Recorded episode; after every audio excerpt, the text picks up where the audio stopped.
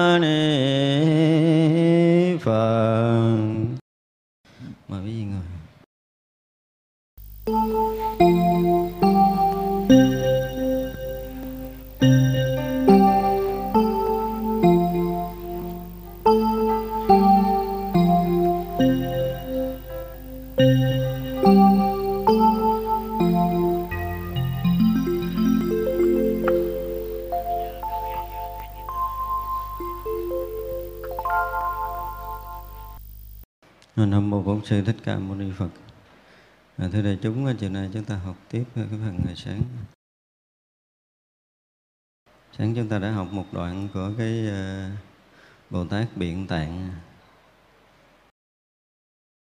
Tại sao vậy? Vì Bồ Tát thành tựu mười thứ tạng vô tận, nhiếp được nhất thiết pháp Đà La Ni môn hiện ở trước, có trăm vạn vô số Đà La Ni làm quyến thuộc, được Đà La Ni này rồi, dùng pháp quang minh vì chúng sanh diễn thuyết các pháp. Lúc thuyết pháp, dùng lưỡi rộng dài ra, tiếng vi diệu khắp đến tất cả thế giới ở mười phương. Tùy căn tánh đều làm cho đầy đủ lòng hoan hỷ, dứt trừ tất cả phiền não, khéo vào tất cả âm thanh ngữ ngôn văn tự biện tài, khiến tất cả chúng sanh chẳng dứt Phật chủng, tâm thanh tịnh được tương tục, cũng dùng pháp quang minh mà thuyết pháp không cùng tận chẳng mỏi mệt. Vì sao vậy? Vì Bồ Tát này thành tựu thân vô biên cùng tận hư không pháp giới. Đây là Đại Bồ Tát biện tạng thứ 10 Tạng này vô cùng tận không phân chia, không gián đoạn, không đổi khác, không cách ngại, không thối chuyển. Rất sâu, không đáy, khó vào được Và khắp tất cả môn Phật Pháp.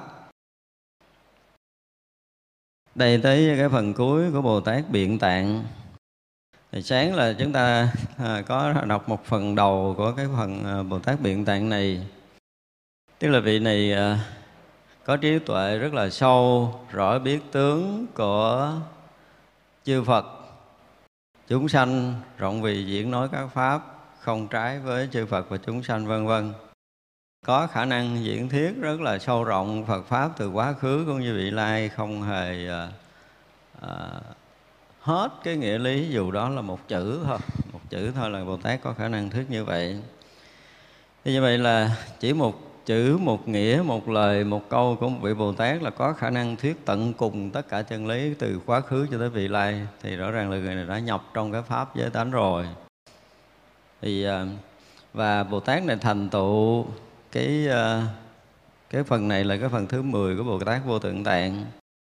Là họ đã đạt được những cái cảnh giới tu chứng, những cái cảnh giới thiền định, những cảnh giới trí tuệ của chư đại bồ tát ở khắp mười phương rồi thì đây được gọi là được tất cả các đà la ni, tức là những cái cảnh giới tu chứng của chư Phật, chư Bồ Tát và các vị thánh hiền. Và chính do đạt những cảnh giới thiền định và trí tuệ của chư Phật, cho nên rộng thuyết tất cả các pháp. Ở đây bây giờ bắt đầu nói tới cái tướng lưỡi rộng dài. Thuyết pháp là không phải nói bằng ngôn ngữ những cái lời nói bình thường của mình, mà thuyết bằng tướng lưỡi rộng dài để gì để cho mình dễ hiểu là ở đây mình nói chuyện bằng lưỡi. Nhưng mà lưỡi của các vị bồ tát rộng dài tới đâu? Le ra một cái là đầy khắp cả tam thiên đại thiên thế giới mới có cái tiếng vi diệu cho khắp phối giới chúng sanh nghe. Đó là cái tướng lưỡi của các vị giác ngộ. Cũng như tất cả những cái tướng quý của chư Phật và chư Bồ Tát á, thì mình à, ở cái cõi của mình mình nghĩ là tướng này nó đẹp, tướng kia nó đẹp, tướng lưỡi rộng dài là đẹp.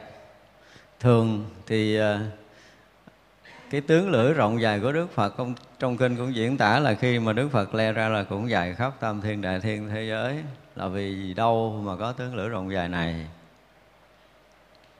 Vì nhân quả trải qua hằng hà sa số kiếp, không hề nói một lời nào rời xa chân lý. Chứ không phải nói không nói dối nha. Không nói dối là chuyện của mình. Còn chuyện của các vị thánh đó, là trải qua hằng hà sa số kiếp nói ra lời nào cũng là chân lý. Thì mới có tướng lưỡi rộng dài. Chứ còn nói mà không có lỗi không nói dối không nói hai lưỡi không nói thiêu dệt không nói lời hung ác của mình thì có nói kiểu gì thì lưỡi cũng ngắn ngủn à. Không có dài được. Chúng ta có đủ sức cái tướng lưỡi rộng dài mà nói một cái là ở đây là thuyết pháp rồi tướng lưỡi rộng dài, vi diệu khắp đến tất cả mười phương thế giới đều nghe được. Như vậy là nhiều đời nhiều kiếp, cái tướng lưỡi này nói không rời chân lý, tức là gì? Tức là luôn hiển hiện chân lý bằng cái tướng này. Và chân lý là gì? Thì sáng mình nói là chân lý là tất cả những cái hiện hữu. Không, mỗi mỗi cái hiện hữu đều là chân lý. Khi một người nhập trong pháp giới là như vậy như vậy là cái hiện hữu của hư không là còn chân lý. Cái hiện hữu của cây, cỏ, lá, hoa đều là chân lý. Và cái hiện hữu của, từng cái hiện hữu nhỏ là hiện hữu của toàn pháp giới. Cho nên nó nó dài, nó rộng cũng là cũng là một cái hiện hữu đó. Một hạt cát cũng có thể là dung chứa cả cái pháp giới mười phương này. Cho nên nó dài kiểu nào? không vọng kiểu nào thì chúng ta đã hiểu. Nếu mà mình hiểu theo cái kiểu kiến thức để mình so sánh. Thì như vậy là mỗi mỗi một hiện tướng đều là hiện hữu, hiện thực, hiện tiền của chân lý. Cho nên là tướng lưỡi của chư Phật cũng như các vị Bồ Tát đều là theo phủ trùng pháp giới mười phương và hiện hiện chân lý phủ khắp pháp giới mười phương. Đây cũng là một cách nói nói gọi là nói thuận, nói nghịch ví dụ như bây giờ nếu như chúng ta không hiện hữu ở khắp pháp giới mười phương thì chúng ta không phải là người giác ngộ. Và một phen mà chúng ta hiện hữu khắp pháp giới mười phương thì tự động như sáng mình nói là tự động gì? Cái hào quang, cái sự chấn động đó nó thể hiện trọn vẹn cái chân lý mà mình đang hòa nhập đó, nó làm chấn động khắp pháp giới mười phương thì đó được xem là bài pháp vi diệu. Chứ không phải là cái lưỡi này rộng có thể biện thuyết mọi thứ, dùng cái từ cái lưỡi để chúng ta có thể dễ hiểu, dễ cảm thông thôi chứ sự thật của chân lý được hiển bài với một người, thì người ấy là cái người hiển hiện chân lý khắp pháp giới mười phương này. Có những cái bài pháp rất vi diệu để cho chúng sanh khắp pháp giới để nghe. Đó là mình nói theo cái chiều, cái hiện thực của cái hiện hữu, hiện tiền chân lý. Còn cái người mà đã hiện tướng ở một cái cõi nào đó, ví dụ như hiện tướng ở cõi người mình để nói chuyện. Thì chúng ta ngồi ngay tại đây chúng ta có thể nghe với nhau nói chuyện trong pháp này, pháp hội này. Ví dụ như chúng ta sử dụng công nghệ thì các nơi họ cũng nghe. Thì đó cũng là một trong những cái dạng mà tướng lưỡi rộng dài không? mình ngồi ở đây cho mấy người bên úc họ cũng nghe, bên mỹ họ cũng nghe. Thì đó cũng là một cái dạng mà gì? Thần thông theo cái kiểu của thế gian. Là nó cũng đã làm tới cái chuyện này rồi. Còn đối với Phật pháp thì còn ghê gớm hơn nữa là tới khắp pháp giới mười phương nghe thì khi mà một pháp sư thực sự ở trong cảnh giới của trần lý, và khi mà tác niệm để thuyết pháp thì sự rung động đó là sự rung động của pháp giới mười phương thì như vậy là tất cả chúng sanh có duyên trong pháp giới mười phương này cũng có thể được nghe bằng cái tâm rung động, thanh tịnh để hiển lộ chân lý của vị này. Chứ không phải bằng ngôn ngữ nói cho cõi phàm ở cõi phàm của mình được kết nối bằng à, mạng thì họ có thể họ nghe được. Bây giờ thì đó là chuyện của cõi phàm. Nhưng nếu một vị pháp sư mà thực sự rung động trong cảnh giới thanh tịnh, thì đó là một cái bài pháp trước khi thành ngữ ngôn của cõi mình. Từ cái nguồn tâm bắt đầu à, sinh cái dụng tâm ở trong cảnh giới của tâm thanh tịnh. Và đó là nguồn trong trong sáng thanh tịnh phát ra. Và nó sanh ra cái sản phẩm của tâm thức cái sản phẩm tâm thức mới sinh ra, cái thằng não bộ thằng não bộ nó bắt đầu rung động, cái nơ rong não bộ bắt đầu nó phát sóng để điều khiển cái hệ thống thần kinh. Và nó gây rung động, cái từ cái đan điền phát ra khí rung động lên tới thanh quản bắt đầu ra âm thanh. Nó đi vòng tùm lum vậy, thì phải ra cái âm thanh mình nghe. Nhưng mà cái kia là trực tiếp. Nếu như ở bản tâm thanh tịnh mà rung động phát sóng để thuyết pháp thì trực tiếp ở cái nguồn tâm đó nó phát tất cả những cái sóng thanh tịnh và những cõi có duyên được nghe. Tại ra mình nói chuyện cái là đụng ba cõi lận. Nhưng mà tùy cái mức độ thanh tịnh tâm của vị Pháp Sư như thế nào để nó phát ra được cái sóng này. Thì đa số các vị Bồ Tát không phải ngồi đây là thuyết Pháp cho ở đây nghe. Nếu mà ngồi đây thuyết Pháp thay nghe thì à, là mấy giảng sư bình thường đó. Hoặc là Pháp Sư thôi nhưng mà mấy vị giác ngộ thì không thiếu pháp như vậy. Họ đã thiết hằng hà sa số bài pháp từ cái cảnh giới thanh tịnh của tự tâm thì mới ra được mấy cái câu ở cõi này. Tại vì cái tưởng ấm mình nó chậm lắm. Muốn thành một ngôn ngữ, như nãy mình nói không? Từ tâm rồi sinh ra cái dụng tâm mà dụng tâm mới sinh ra cái thức, rồi thức mới sinh ra cái à, rung động não bộ não bộ bắt đầu mới rung động tới đan điền rồi nó rung động ngược lại tới quan nguyên khí hải đi ngược thanh âm lưỡi rung động ra âm thanh đi lòng vòng vậy mới ra ăn tiếng. Lâu rồi chết đi. Lâu lắm. Cho nên ở các cõi họ không nghe kiểu của mình nghe kiểu của mình họ cũng mệt nó không có rảnh đâu mà nghe. Nói chuyện cõi của mình nó trọng lục cho nên mình đi bước có mấy tấc à. Người ta trong cái khải móng tay là từ thế giới này người ta tới thế giới kia rồi đó, cái dao động của người ta là kinh khủng vậy tại vì người ta không bị dướng kẹt trong cái vật chất này. Thì vậy là cái cái lúc mà gọi là cái nguồn tâm thanh tịnh mà động tới hành ấm đó mình nói chuyện tới hành ấm thôi chưa nói gì ghê gớm. Đó giờ mình tưởng tượng là lâu lắm mặt biển nổi lên hòn bọt cửa tưởng ấm chết sự rung động đó là nguyên một cái biển cỡ đó thì mấy vị bồ tát ta mới nghe sướng tầm. Rung động cái là nguyên cái biển rồi rồi mình chỉ thấy con hòn bọt nổi ở trên à. Như vậy là lúc mà chúng ta đang nghe ở đây, chúng ta chỉ là nghe cái hòn bọt nổi trên bề mặt của tưởng ấm. Đâu có nhiêu, ít lắm. Nhưng mà tưởng này nó gắn kết với cái gì? Như nguyên cái biển mênh mông của hành ấm kia cho nên khi một bồ tát mà gọi là tướng lưỡi rộng dài thì đừng có tưởng là le cái lưỡi ra dài. Không có, le lưỡi ra người ta chạy hết. Nhưng mà tướng lưỡi này, như nãy mình nói là một hạt cát nó cũng dung chứa hết cả hư không này. Cho nên khi người nhập trong pháp giới đó rồi thì cái chuyện động đậy rất nhỏ của họ là động cả pháp giới. Thì chúng sanh trong khắp pháp giới này, chúng sanh nào có duyên mới được kết nối với cái dòng pháp này, chứ không phải là tất cả chúng sanh đều được nghe đâu nói thì nói, tất cả chúng sanh được nghe là khi đạt tới cảnh giới Phật, cảnh giới thật sự, khi Đức Phật đủ cái từ, cái trí tuệ Đức Phật đã phủ trùm tất cả các trí của Bồ Tát rồi. Rồi cái từ tâm Đức Phật cũng phủ khắp tất cả chư vị Bồ Tát và tất cả chúng sanh muôn loài. Thì các vị Bồ Tát này cũng không có giờ cũng gần như Đức Phật, nhưng không đủ cái lực rung động như Đức Phật. Khác đi rất là nhiều. Thì vậy là một vị Bồ Tát cũng đủ tướng lưỡi rộng dài ra sinh ra tiếng vi diệu khắp pháp giới mười phương đều được nghe. Tùy căn tánh đều làm cho được đầy đủ. Thì vậy là cái lời cũng là một lời. Nhưng mà người thượng căn sẽ nhận hiểu theo kiểu thượng căn. Người trung căn nhận hiểu kiểu trung căn, người hạ căn nhận hiểu theo kiểu hạ căn. Đây là một cái cách mà đức phật cũng ví dụ trong cái phẩm ờ, gì? Dược thảo dụ, đúng không? Ở trong kinh pháp hoa. Thì tùy cái loại cây, một trận mưa đó thôi cây lớn hấp thu nước kiểu khác, cây nhỏ hấp thu nước kiểu khác, cây cỏ hấp thu nước kiểu khác. Thì tùy căn tánh của chúng sanh. Thì từ cái bản tâm thanh tịnh, chúng ta tưởng tượng cái tướng lưỡi rộng dài, tức là từ nơi bản tâm thanh tịnh phát cái sóng thanh tịnh đó để lan tỏa ra pháp giới này. Đó nó thể hiểu, dễ hiểu nhất là vậy đó từ bản tâm thanh tịnh rung động để phát sóng lan tỏa trong pháp giới này thì tất cả chúng sanh trong pháp giới này đều được nhận hiểu chánh pháp tùy theo trình độ căn cơ của mình. Mà hiểu cái đoạn này nó nó nó, nó trân tru là sẽ hiểu cái kiểu đó. Thì sẽ sao? Thứ nhất là có những cái chúng sanh là à, được cái hoan hỷ có chúng sanh là dứt trừ cái phiền não ngã chấp của mình và khéo vào âm thanh ngữ ngôn văn tự biện tài như vậy là ổng ngộ rồi. Nếu mà khéo mà vào được cái âm thanh ngữ ngôn văn tự biện tài là người này ngộ giống như là bồ tát biện tài ở trên rồi.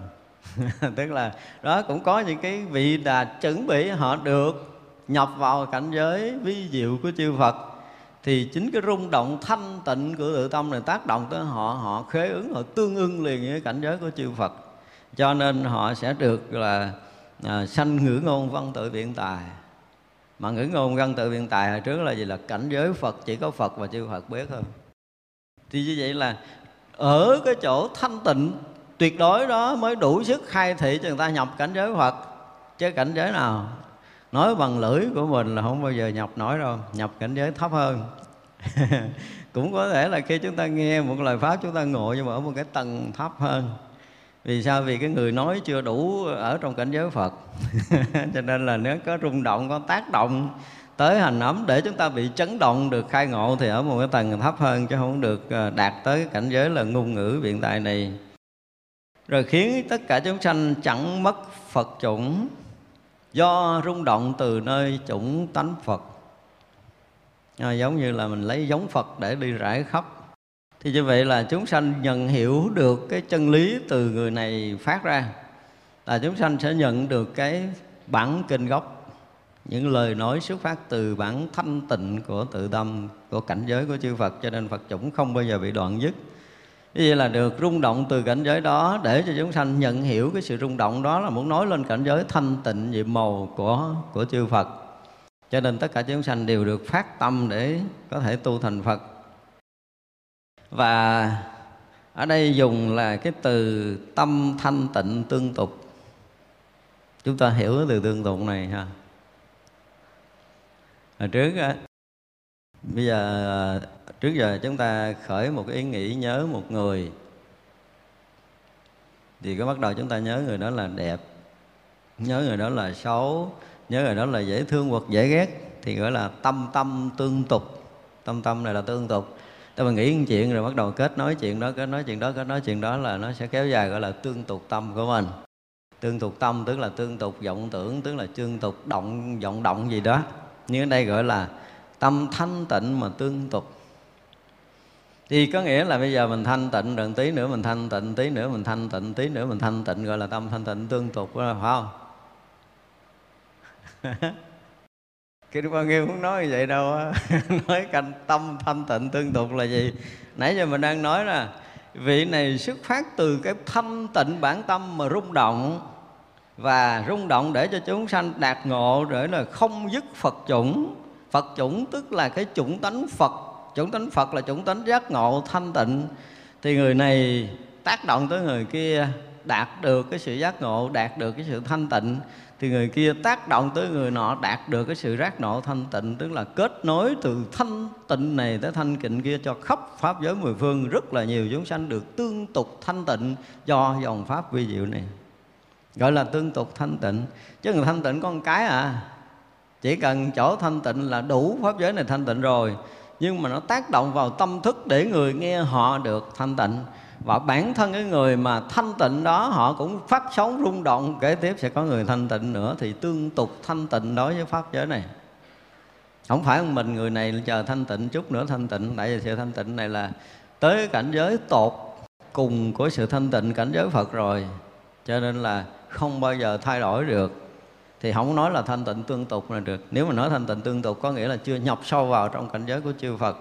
Mà người đã nhập trong cảnh giới đó rồi là Ờ, à, dùng từ thế gian là vĩnh viễn không bao giờ bị thay đổi không bao giờ bị động bởi thời gian và không gian. Cho nên là cái sự tương tục của họ là sự kết nối với tầng tâm tương tục của tất cả chúng sanh làm cho tất cả chúng sanh đều được tương tục và chúng sanh đó được thanh tịnh làm cho chúng sanh khác được thanh tịnh được gọi là thanh tịnh tương tục. À, chứ không phải là mình giờ thanh tịnh rồi chút nữa mình thanh tịnh rồi ngày mai mình thanh tịnh ngày kia mình thanh tịnh rồi mình thanh tịnh vậy được gọi là mình thanh tịnh tương tục không phải như vậy cùng khắp các quang minh mà thuyết pháp không cùng tận. Đó, lộ là lộ lộ cái tướng đúng không? Từ cái chỗ đó nó có khi là cái quang minh tức là ánh sáng, mà thực sự là ánh sáng. Đây gọi là cùng khắp ánh sáng. Nhập trong đó là ánh sáng tuyệt đối phủ trùm pháp giới mười phương này. Chúng ta cũng đang ở trong ánh sáng của chư Phật. Điều là cái nghiệp mình không biết sao mà nó dày quá mình không thấy. đó, chứ không phải là chư Phật, không thuyết pháp đâu. Chỗ nào, nơi nào, chốn nào cũng đều có cái thời pháp vi diệu của Đức Phật, cũng có cái quang minh vi diệu. Đức Phật đang phủ khắp cái pháp giới này. Thì khi nào mà chúng ta vượt thoát khỏi cái nghiệp mê chấp của mình, chúng ta dùng cái từ là mê mà còn chấp nữa, chứ không phải mê thường thường. Mê mà mê chấp. Thì vậy là chúng ta phá vỡ được cái mê chấp là trí chúng ta nó sáng và sáng tới cái tầng nào chúng ta sẽ kết nối được cái sự rung động thanh tịnh của chư Phật và chư Bồ Tát tới đó. Cho nên lúc chúng ta yên tự nhiên mình thông nhiều chuyện lắm. Thông nhiều chuyện không phải là do công phu của mình, không phải là do chúng ta sống dậy cái thức tâm cũ của mình, mà lúc đó là chư Phật thuyết pháp, rớt vào cái từng tâm thanh tịnh của mình. Mình nhận được những cái sống tâm thanh tịnh đến những cái ngữ ngôn siêu thoát đó để mình có thể hiểu được, thấy được, biết được rất là nhiều chuyện mà từ xưa giờ mình muốn thấy, mình muốn hiểu hiểu không được. Đừng nói là bây giờ tôi tu cái tôi mới ngộ không có. Tất cả mọi cái đều có đủ. Chân lý đều phủ trùm. Mở được miếng nào thì mình lấy miếng đó rồi mình xài. Chứ còn đã ngập ờ, ngập tràn trong pháp giới này, trí tuệ quang minh tất cả mọi thứ đều ngập tràn. Ở đây là quang minh phủ trùm để gọi là thuyết pháp không cùng tận của chư Phật và chư Bồ Tát. Nên chư Phật chưa từng dừng nghỉ cái việc thuyết pháp của mình chư Bồ Tát cũng vậy. Như vậy là chúng ta gần như là sẵn sàng học Phật á, thì không lúc nào chúng ta không nhận được chân lý. À, không có cần mấy ông thầy giảng sư giảng đâu giảng sư giảng có khi không tới chân lý mình nghe mình hiểu còn công quẹo. Nếu mà tâm chúng ta thanh tịnh mà chúng ta được học đó, hả thì thôi đó. chúng ta sẽ học những cái bài pháp rất là vi diệu. Tôi là một người đã có năm nào ta? Cũng ờ, tới đây cũng hơn 10 năm rồi. Người đó không học đạo cõi này. Một người phụ nữ chuyện này cũng là chuyện vui thôi. Cũng mấy người biết chuyện này kể chắc là mấy người đó nhớ. Tôi đi với một tài xế. À, bữa đó đi ờ, sài gòn thì cũng nổi khùng. Thì lên tôi nói là bây giờ ờ, ta nhắm mắt nha. Mày đi tới ngã tư mày cứ nói quẹo đâu thì tao kêu quẹo thì cứ quẹo theo. Tới ngã tư hỏi sao thầy? Cái nó quẹo phải. Tới ngã tư nó hỏi sao thầy? Tao nó quẹo trái. Tới tư hỏi đâu nữa thầy? Nó đi thẳng. Cái ngồi thì nói sao nữa? Thầy con thấy cùng đường rồi, tao nói dừng lại. Mở mắt ra thấy cổng nhà cao ghê gớm. Có một người phụ nữ ở trong đó. Cô này không học đạo cõi này, đây là một sự thật. Cổ rất là thông tất cả các mật chú. Cái bài chú Phật đảnh tôn thắng Đà La Ni là cổ bắt 121 ấn trong tất cả các thầy ở tại Việt Nam mà trên thế giới chưa chắc có vị nào có đủ sức này. Cho nên không ai chấp nhận cổ nổi. Kêu không mở cửa, hẹn đúng tiếng ngồi sau mới mở. Người này là gì? Xong rồi à, tiếng hồi sau sư cũng nằm ngủ sư chờ chứ đâu có đi đâu được tới chỗ rồi phải nằm chờ mở cửa vào hồi sư mặc áo liền phèn rách thì nó không có rách nhưng là lúc đó là phèn lắm phèn thiệt là phèn luôn vải cái túi cũng phèn bước xuống xe đi vô cái cổ đi ra. Hỏi hỏi, còn thầy nào ở ngoài không? Thầy, tôi nói, còn thầy ngoài. Thầy tài xế. Ông sư từ hải thì vô rồi, còn thầy tài xế là cổ thua khoan rồi, cổ ức lắm, cổ không chịu nổi. Vô biết là mình, tại mình xưng mình tại hải không ấy cổ biết tiếp. Vậy là coi như thua khoan, dẫn vô nhà nhưng mà đây là cái chuyện mà thực có ở nhà cổ. Nếu như đi một cái vòng lên tới cái phòng ngủ cổ đi xuống là gần như người nào cũng phải bị một cái gì đó. Hôm nay mình không có dám nói nhiều, có nghĩa là nói sao nghe vậy, không có còn tỉnh nổi. Thì khi đi lên lầu thì nói, tài xế đi sau lưng ta nha, mày chết mày gác mày chịu. Bắt đầu nó đi lên lầu, đi vòng ra. Rồi đó mày nắm đây nắm tôi áo tao đi đi. xong đi vòng xuống bắt đầu ngồi nói chuyện. Thì đây là một cái nhân vật rất đặc biệt, ở trong đây cũng có người biết tới đó. tức là khả năng mật chú là kinh khủng. Muốn điều phục ai thì điều phục.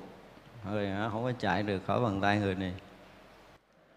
Sau rồi xuống tôi giả bộ, tôi cũng vừa tỉnh vừa mê. Chứ mình đó mà mình tỉnh không có được. Lúc đó là sư vừa tỉnh, sư vừa mê, sư vừa nói chuyện quá khứ của nhà mì nó nói, đâu, nó trợn mắt, nó nói, đâu nó trợn mắt. Nó nó quay qua, nó hỏi, trời ơi, đã quá tài xế mày đi theo thầy, mày có biết gì không mày? Nói xong rồi đi về. Và sau đó là cô quyết lòng nghe coi tôi giảng cái gì. Tôi nói liên hệ với cái cái ông quay phim của tôi này sẽ lấy văn về nghe. Thì lần đầu tiên là bắt đầu nghe cái ờ, cái người ở cõi này thuyết pháp. Nghe xong bỏ một số tiền rất lớn rồi sang số văn nữa cho phật tử nghe, thì cái đó cái ông ờ, chú tân này biết đó xong rồi ờ, tháng sau xuống đây.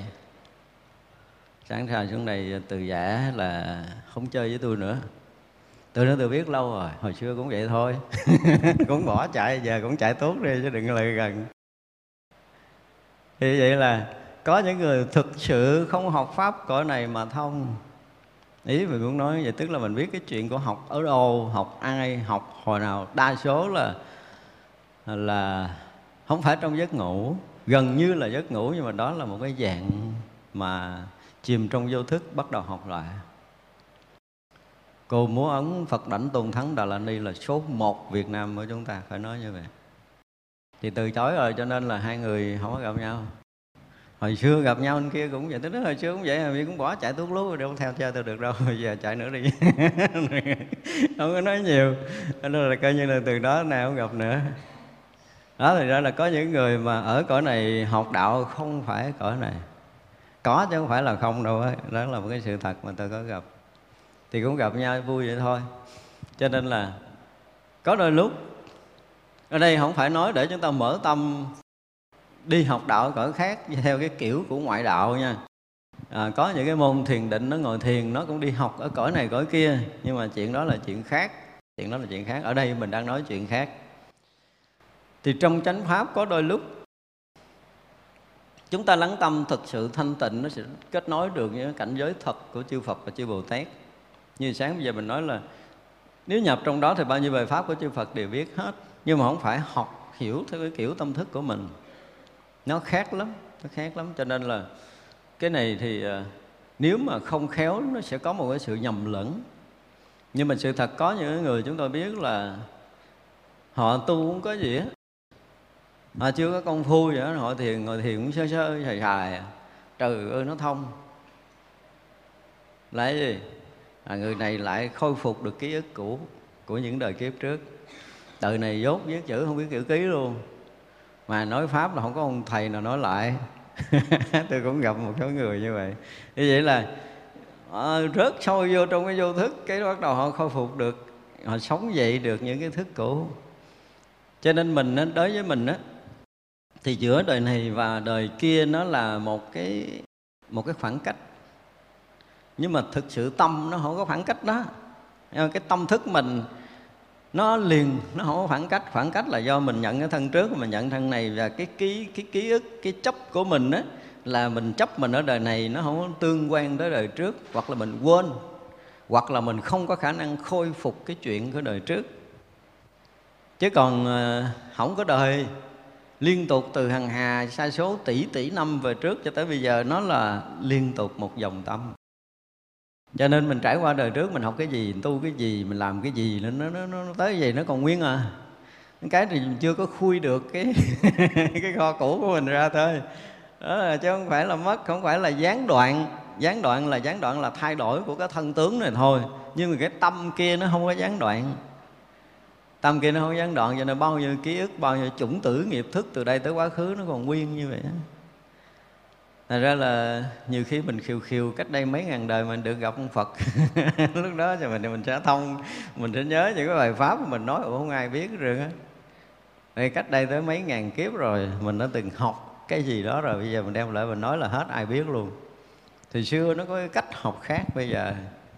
Thì như vậy là cái hiểu, cái biết và kiến thức đó mà để dung hội với cái đời hiện tại này á, Thì nó là một cái chuyện khác mà ở đây thì khác hơn nữa là các vị bồ tát đã nhập trong cái cảnh giới là xuyên suốt thời gian và không gian rồi. Cho nên chuyện quá khứ cũng như cái chuyện hiện tại không có khác nhau. Không khác nhau ở đây nhưng mà muốn xài kiểu gì đó là xài. Vì vậy mà thuyết pháp không cùng tận. Không cùng tận. Đã tới cảnh giới này rồi thì cái gì cũng thông, cái gì cũng hiểu và muốn diễn tả để cho nó vừa chừng vừa mực với cái cội hiện ở của mình thôi chứ nói hơn nữa là phải gặp người khác đi. Rồi mình ngồi mình nghe. Mà mình ngồi mình nghe, mình ngồi người đó nói chuyện với người đó cái mình thấy, ủa, hai người này khùng nói chuyện cõi nào? Không có nói giống mình. Có đôi lúc gì đó, tức là nếu mà hai người đồng ở trong đó để nói chuyện, người thứ ba nghe là chắc chắn sẽ nói, hai ông này điên. Và bị rồi. Thiên ả nói nó điên. Tại vì những người mà ở trong đây nó sẽ có những cái cách nói chuyện và có cái loại ngôn ngữ khác nữa. Chúng ta nghe chúng ta thấy thiệt là không giống hai thằng cha ở đây. Đã chỗ nào đó, nói chuyện cà tưng rồi nhưng mà người ta rất là thích thú tại vì trong cái ngôn ngữ đó nó sướng hơn ngôn ngữ cõi người của mình nữa nói chuyện kiểu đó nó còn sướng hơn cái cõi này nữa. Thì vậy là mình nghe mình tưởng là hai người này nó mới nằm mộng nó mới thôi chứ không không có tưởng là người ta tỉnh cho nên là có đôi lúc đó mà mình à, là người khách vô tình thứ ba, thì mình cũng không biết hai người này nói cái gì. Nếu mà hai người thực sự mà hiểu nhau để nói đạo trong một bàn trà thì chúng ta chịu à. Ở trên kia phật phật với phật biết nhau, còn hai cái ông mà tưng tưng thì trong cảnh giới tưng người ta biết. Chứ còn người tỉnh không có biết được đâu. Cho nên là nói với tất cả các vị bồ tát gọi là quang minh vô trận, phủ trùm pháp giới này, thuyết pháp vô trận, đó là một cái sự thật chúng ta không có um, không có tưởng nổi cái cách thuyết pháp của chư Phật và chư Bồ Tát. Mà cái điều này cách đây rất là nhiều năm. Có một lần như là chúng ta đã nói trong bản kinh pháp hoa là phải à, hình như là nói trong bản kinh pháp hoa nhưng mà lúc đó phải à, phải nói từ là mình nói trong cái à, cái đơn độc. Không có gì chứng minh không bản kinh là chứng minh điều này cho tới khi mà đọc lại cái bản kinh ờ, hoa nghiêm này nè thì cái cách diễn tả thuyết pháp này nè thì mình mới ờ, thầm mừng là cái này Phật có nói, Tổ có nói, Bồ Tát có nói Thành ra mình nói mình cũng phải nói theo chứ không phải mình nói trước đâu. Tức có nghĩa là có người nói Chứ không phải là nói riêng mình mình. Thành ra là khi mà thấy được cái cách thuyết pháp của Đức Phật á Một một buổi sinh hoạt của Đức Phật thôi chúng ta thấy là rất là bình thường. Phải nói như vậy, nhìn trong lịch sử thì chúng ta thấy rất là bình thường là sáng sau khi tọa thiền, vệ sinh xong, thì Đức Phật bắt đầu ờ, cầm bát đi khất thực. Và chúng ta cũng cầm bát đi khất thực. Chúng ta cũng thấy Đức Phật bước từng bước trên cái đất Ấn Độ. Và chúng sanh ở trong cõi này á, tức là loài người thì cũng thấy Đức Phật chừng đó. Nhưng mà chư thiên là thấy khác ạ. à chư thiên đang uh, chuẩn bị nghe đức phật giảng. Mà không phải một cõi đâu mà nhiều cõi. Thấy thì đức phật đi vậy nhưng mà đức phật đang thuyết pháp không ai hiểu nổi điều này. Chỉ có những vị thánh đệ tử đức phật biết được chuyện này. Và hằng hà sa số cõi nước khi đức phật mở tâm ra thọ nhận thực phẩm cúng dường thì thôi thôi không thể tưởng nổi. Chúng ta thấy những cái trận mà mưa nặng hạt nhất đúng không? Chúng ta thấy là mù hết những cái giọt mưa ở trên hư không rớt xuống. Nó đầy hết cái hư không như vậy. Nhưng mà chưa bằng một phần tỷ của khắp chư thiên dối tay là cũng dường đức thế tôn. Trong lúc mà đức phật mà mở tâm ra để thọ nhận đồ cúng dường á, thì ở cõi này thấy Đức Phật bước từng bước và có ông bà già bóc miếng xôi bỏ vô bát. Nhưng mà không bao giờ đầy bát Đức Phật nói ở cõi này Đức Phật muốn dừng cái việc cúng dường thì tất cả mọi người đều thấy bát Đức Phật đầy. Và chư thiên các cõi cũng vậy, nếu Đức Phật đóng tâm lại không nhận thì bát chư Phật đã đầy. Họ cũng đảnh lễ xong rồi thôi, chứ họ không bỏ thực phẩm vô nữa. Bỏ thực phẩm vô trong cái bát rất là nhỏ mà hằng hà sa số cõi nước khắp mười phương để bỏ hơn một cái trận mưa lớn kéo dài hàng thế kỷ. Nhưng mà vẫn không đầy bát đức phật cho nên một chuyện nhỏ của đức phật thôi, mình nói cái bắt đầu người ta nói phóng đại, nói chuyện tưởng tượng, nói chuyện gì đó chứ còn không nói sự thật. Thì sự thật của cõi này là, sự thật của cõi này là bà già bóc gói sôi bỏ vào bẹt. Nhưng mà sự thật trong cảnh giới của chư Phật và chư vị thánh hiền thì người phàm không có đủ cái đầu để biết. Và nếu như cảnh giới chư thiên thì chỉ thuần chư thiên thấy như vậy, nhưng mà các vị thanh văn, các vị a la hán khắp nơi cũng cúng dường đức phật, trong giờ đức phật thọ trai đâu có đơn giản đâu. Nhưng mà mình mình thấy cái chuyện cõi phàm mình chơi cho vui thôi. Thành ra cái chuyện mà hào quang phủ trùm pháp giới để thuyết pháp không cùng tận là đây là một cái sự thật. Một lúc nào đó, chúng ta đủ cái thiện căn phước đức nhân duyên để chúng ta tọa thiền, tâm chúng ta thật sự rỗng lặng, vượt ngoài cái tầng của chúng sanh thật sự, ra ngoài cái cõi người này rồi. Chúng ta ở một cái tầng khác người một chút khác người thì cũng không phải là mà tưng tưng đâu nha, nhưng mà nó vượt qua cái tầng người, chúng ta có thể là ở ngang với một cái tầng chư thiên nào đó thôi. Thì như vậy là cái cảnh giới của chư thiên nó sẽ hiện ra trong cái phút giây thiền định đó của mình. Và cái tâm chúng ta được kết nối với những cái lời dạy của chư đại bồ tát hoặc là chư phật có mặt trong cõi giới chư thiên nó thuyết pháp trong lúc đó. Tự động cái chúng ta xả thiền, chúng ta thông tuệ đi thì mình nói là mình học trong cảnh giới thiền định thực sự là cái tâm mình tương ưng tới cái cảnh đó, mình sẽ hiểu cái điều rộng hơn, cao hơn, xa hơn. Đó, chứ không phải thiền định là là là là bật hết vọng niệm. Nhưng cũng không phải thiền định nào cũng có thể đi cõi khác học là đúng với chánh pháp. Ở đây mình nói ví dụ lỡ có một hai chuyện như vậy, nhưng mà chúng ta đủ cái chánh kiến trong lúc mà công phu thì khi đi vào những cảnh giới sâu của thiền định, nó sẽ khai tuệ của mình. Nhưng nếu chúng ta không có chánh kiến mà chúng ta còn bị tà kiến ở nơi tự tâm. Chúng ta tham tâm đi vào thiền định hay là cái gì đó, thì khi đi vào cảnh giới không đó, có khi chúng ta sẽ nhận được những cái tà luận, tà thuyết. Cũng nguy hiểm, không phải đơn giản. Cho nên cái việc tốt nhất là gì? Theo cái kiểu các thiền sư là khi chưa ngộ thì sao? Phùng phật giết phật, phùng ma giết ma để cho đỡ lầm đúng không? Gặp phật giết phật, gặp ma giết ma. Cho tới một ngày chúng ta đầy đủ chánh kiến rồi. Thì là lúc đó chúng ta được nhập trong tam muội thật sự. Và ở trong tam muội là tuệ sinh. Còn nếu mà không ở được trong tâm muội là tuệ không có sinh. Thật ra không có ờ, đủ cái định chánh định thật sự thì những cái điều xảy ra trong đó nó sẽ dễ bị nhầm lẫn. Và đây phải nói là một cái căn cơ là một không? Phải nói là phước đức nhân duyên chúng ta đủ là hai. Do chúng ta đã nhiều đời nhiều kiếp, gieo duyên với chánh pháp, cho nên đi sâu vô công phu, tuệ nó sẽ mở. Nhiều khi trong lúc thiền định thì rõ ràng là không có lời nào dạy, không có tiếng nói, không âm thanh là đúng. Hoàn toàn không có cái gì, nó chỉ là một cảnh giới rỗng lặng, thanh tịnh thôi nhưng mà sau cái thiền định đó thì chúng ta thông. Nhưng mà có, cũng có một số người cũng rỗng lặng thanh tịnh, nhưng mà sau buổi thiền định không biết cái gì. Hai cái này nó khác nhau. Thì người kia nói là chắc được Phật khai tuệ, không phải chúng ta đã qua cái ngưỡng cửa của phàm phu, chúng ta thấy cảnh giới khác. Nói hồi nãy giống như mình đi học, nhưng mà thực sự không phải học. Tại vì chúng ta đã vượt khỏi cảnh giới phàm phu. Và khi vượt khỏi cảnh giới phàm phu thì tuệ của cảnh giới mà chúng ta tới nó khác với cái tuệ của cảnh giới mà chúng ta đang ở chứ không phải được học là một lời dạy nào của ai. Thật ra càng đi sâu vào thiền định để thấy rằng là à, nếu mà thấy được như vậy biết được như vậy hiểu được như vậy và thiền định tới như vậy là tới cảnh giới như vậy thì ví dụ như vậy là chúng ta sẽ trình với một cái vị thầy chuyên môn vị thầy biết mình tới đâu. Thương là như vậy. Rồi mỗi một cái đợt mà thiền định hay là mỗi một đợt mà nhập thất thì chúng ta hay ra trình à, kiến giải có người thì cũng nặng óc, nặng đầu, đọc bài kệ.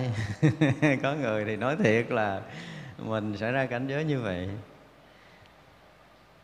Nhưng mà những cái vị thầy chuyên sâu thì khỏi cần trình bày đâu. Tại vì cái cái lúc đó mà mình đi tới là mình đi với cái ánh sáng với hào quang gì? Hiểu không? Hiện trước mặt đó là hào quang của chư thiên cõi trời hay là một vị thánh tu đầu hoàng. Nó có hào quang riêng thì ông thầy cũng biết rồi, khỏi trình. Nhiều khi nhìn cái là biết, khỏi cần nói nói chơi nghe vui thôi. Chứ còn cái thấy đó mới là thật. Ông thầy thấy hào quang đó biết này tới thật, này tới giả. Cái người này nói rất đúng Phật pháp, nhưng mà cái hào quang của họ có một cái chút gì nó xanh xanh đó tức là bị dướng cái cảnh giới ma.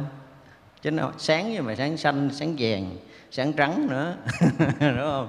Nó cũng sáng nhưng mà nó sáng cái kiểu mà nó nó có trộn lẫn một chút mờ mờ của tà khí, của tà đạo, của ma đạo, của chánh đạo. Chứ không phải là sáng nào là sáng hết đâu. Thật ra là ông thầy ông nhìn cái này thôi là mình nói cái kiểu gì ông cũng biết, mi là còn dính tà, dính ma. Chưa có thoát. Ông thầy đọc cho mấy búa mặt méo sẹo mất định đó luôn, tu lại từ đầu. Không tu từ đầu là đi luôn. Nhưng mà rất là nhiều người khi mà họ được đó là họ rất là cố chấp, rất là khó phá ông thầy phải hầm hố lắm mới phá nổi. Tôi công phu tôi định mấy ngày, tâm tôi an lạc tôi ở cảnh gì thanh tịnh, mênh mông vậy ra, ông thầy cũng chửi cho ông trận tiêu luôn. Không có còn miếng mà khôn hồn là bỏ đi. Chứ nếu không là lạc đường tà, không phải dễ đâu, đi vào công phu nó có những cái chuyện đó. Và nếu như chúng ta được gặp một vị chuyên môn là phước báo nhiều đời cho mình, chứ nhiều khi đó là những cái khúc quanh chúng ta không đủ trí, trí để có thể biện biệt được đó là chánh định hay là chúng ta đang rớt vào tà định. Không phải dễ có người đủ sức để biện biệt được cái định này. Do đó được một cái bài pháp mà từ cảnh giới thanh tịnh của chư Phật mở được trí của chúng ta rồi thì cái chuyện đi yên tâm. Mình biết nếu như sáng mình nói tới cái cảnh giới đó là phải tới cảnh giới đó. Và chưa tới cảnh giới đó coi như là mình chưa tới mình hoặc là mình tới cảnh giới gì đó khác là mình biết là mình sai, ví dụ vậy. Thì mình rất là yên tâm công phu. Cho nên học nó cũng là một trong những điều rất là cần thiết cho cái việc công phu chuyên sâu á. Cái mà học những cái cái phương pháp cơ bản thì gần như nó là lý thuyết cơ bản thì ai cũng biết rồi. Nhưng mà bước qua cái ngưỡng cửa của cơ bản thì đó là ngưỡng cửa của chuyên môn và ngưỡng cửa chuyên môn đòi hỏi một người đầy đủ chuyên sâu để hướng dẫn mình. Đòi hỏi người có kinh nghiệm trí tuệ chuyên sâu hướng dẫn mình chứ nếu không là lạc à. Cho nên cái việc mà học pháp là à, phước của mình trong phải nói là nhiều đời nhiều kiếp mình và rất là cực công tu hành theo chánh pháp. Thì đời này chúng ta ra chúng ta nghe chánh pháp mình cảm giác đó là một cái gì đó thân thuộc và chúng ta thích thú để đi theo còn không, chánh pháp nó khô lắm. Nói chuyện mà khôi hài rồi nó thì ai cũng thích. Nhưng mà nói chuyện nghiêm túc thì chỉ là những người chuyên sâu trong tâm linh họ mới có thể chấp nhận được. Thì vậy là các vị bồ tát luôn luôn nói những cái chuyện mà chứng đắc của tâm linh trong nói chuyện khác. Nói chuyện khác họ không có thời gian. Thì, á, ở đây các vị bồ tát là dùng cái quang minh phủ khắp để thuyết pháp không cùng tận. Có nghĩa là chúng ta biết là trong không trung này không có chỗ nào không rần vang tiếng pháp. Đây là một cái sự thật. Nhưng mà chúng ta đừng có mở tâm để cầu học cái kiểu kia thì rất là nguy hiểm. À, đó là một loại tham tâm. Thực tế là khi tâm chúng ta tương ưng tới cảnh giới nào tự động chúng ta sẽ sao? Sẽ câu thông được cái cảnh giới tâm linh đó trí chúng ta sẽ thông sẽ mở thì đó là cái chuyện phải xảy ra khi chúng ta công phu. Đó là chuyện bình thường. Nhưng mà mở tâm để cầu học, coi chừng ma nó thấy, nó cũng sẽ hiện đủ tất cả cảnh giới của chư Phật, giống như mà trong sử ngày U Ba Cúc Đa kêu ma ba tuần hiện Phật đi thuyết pháp.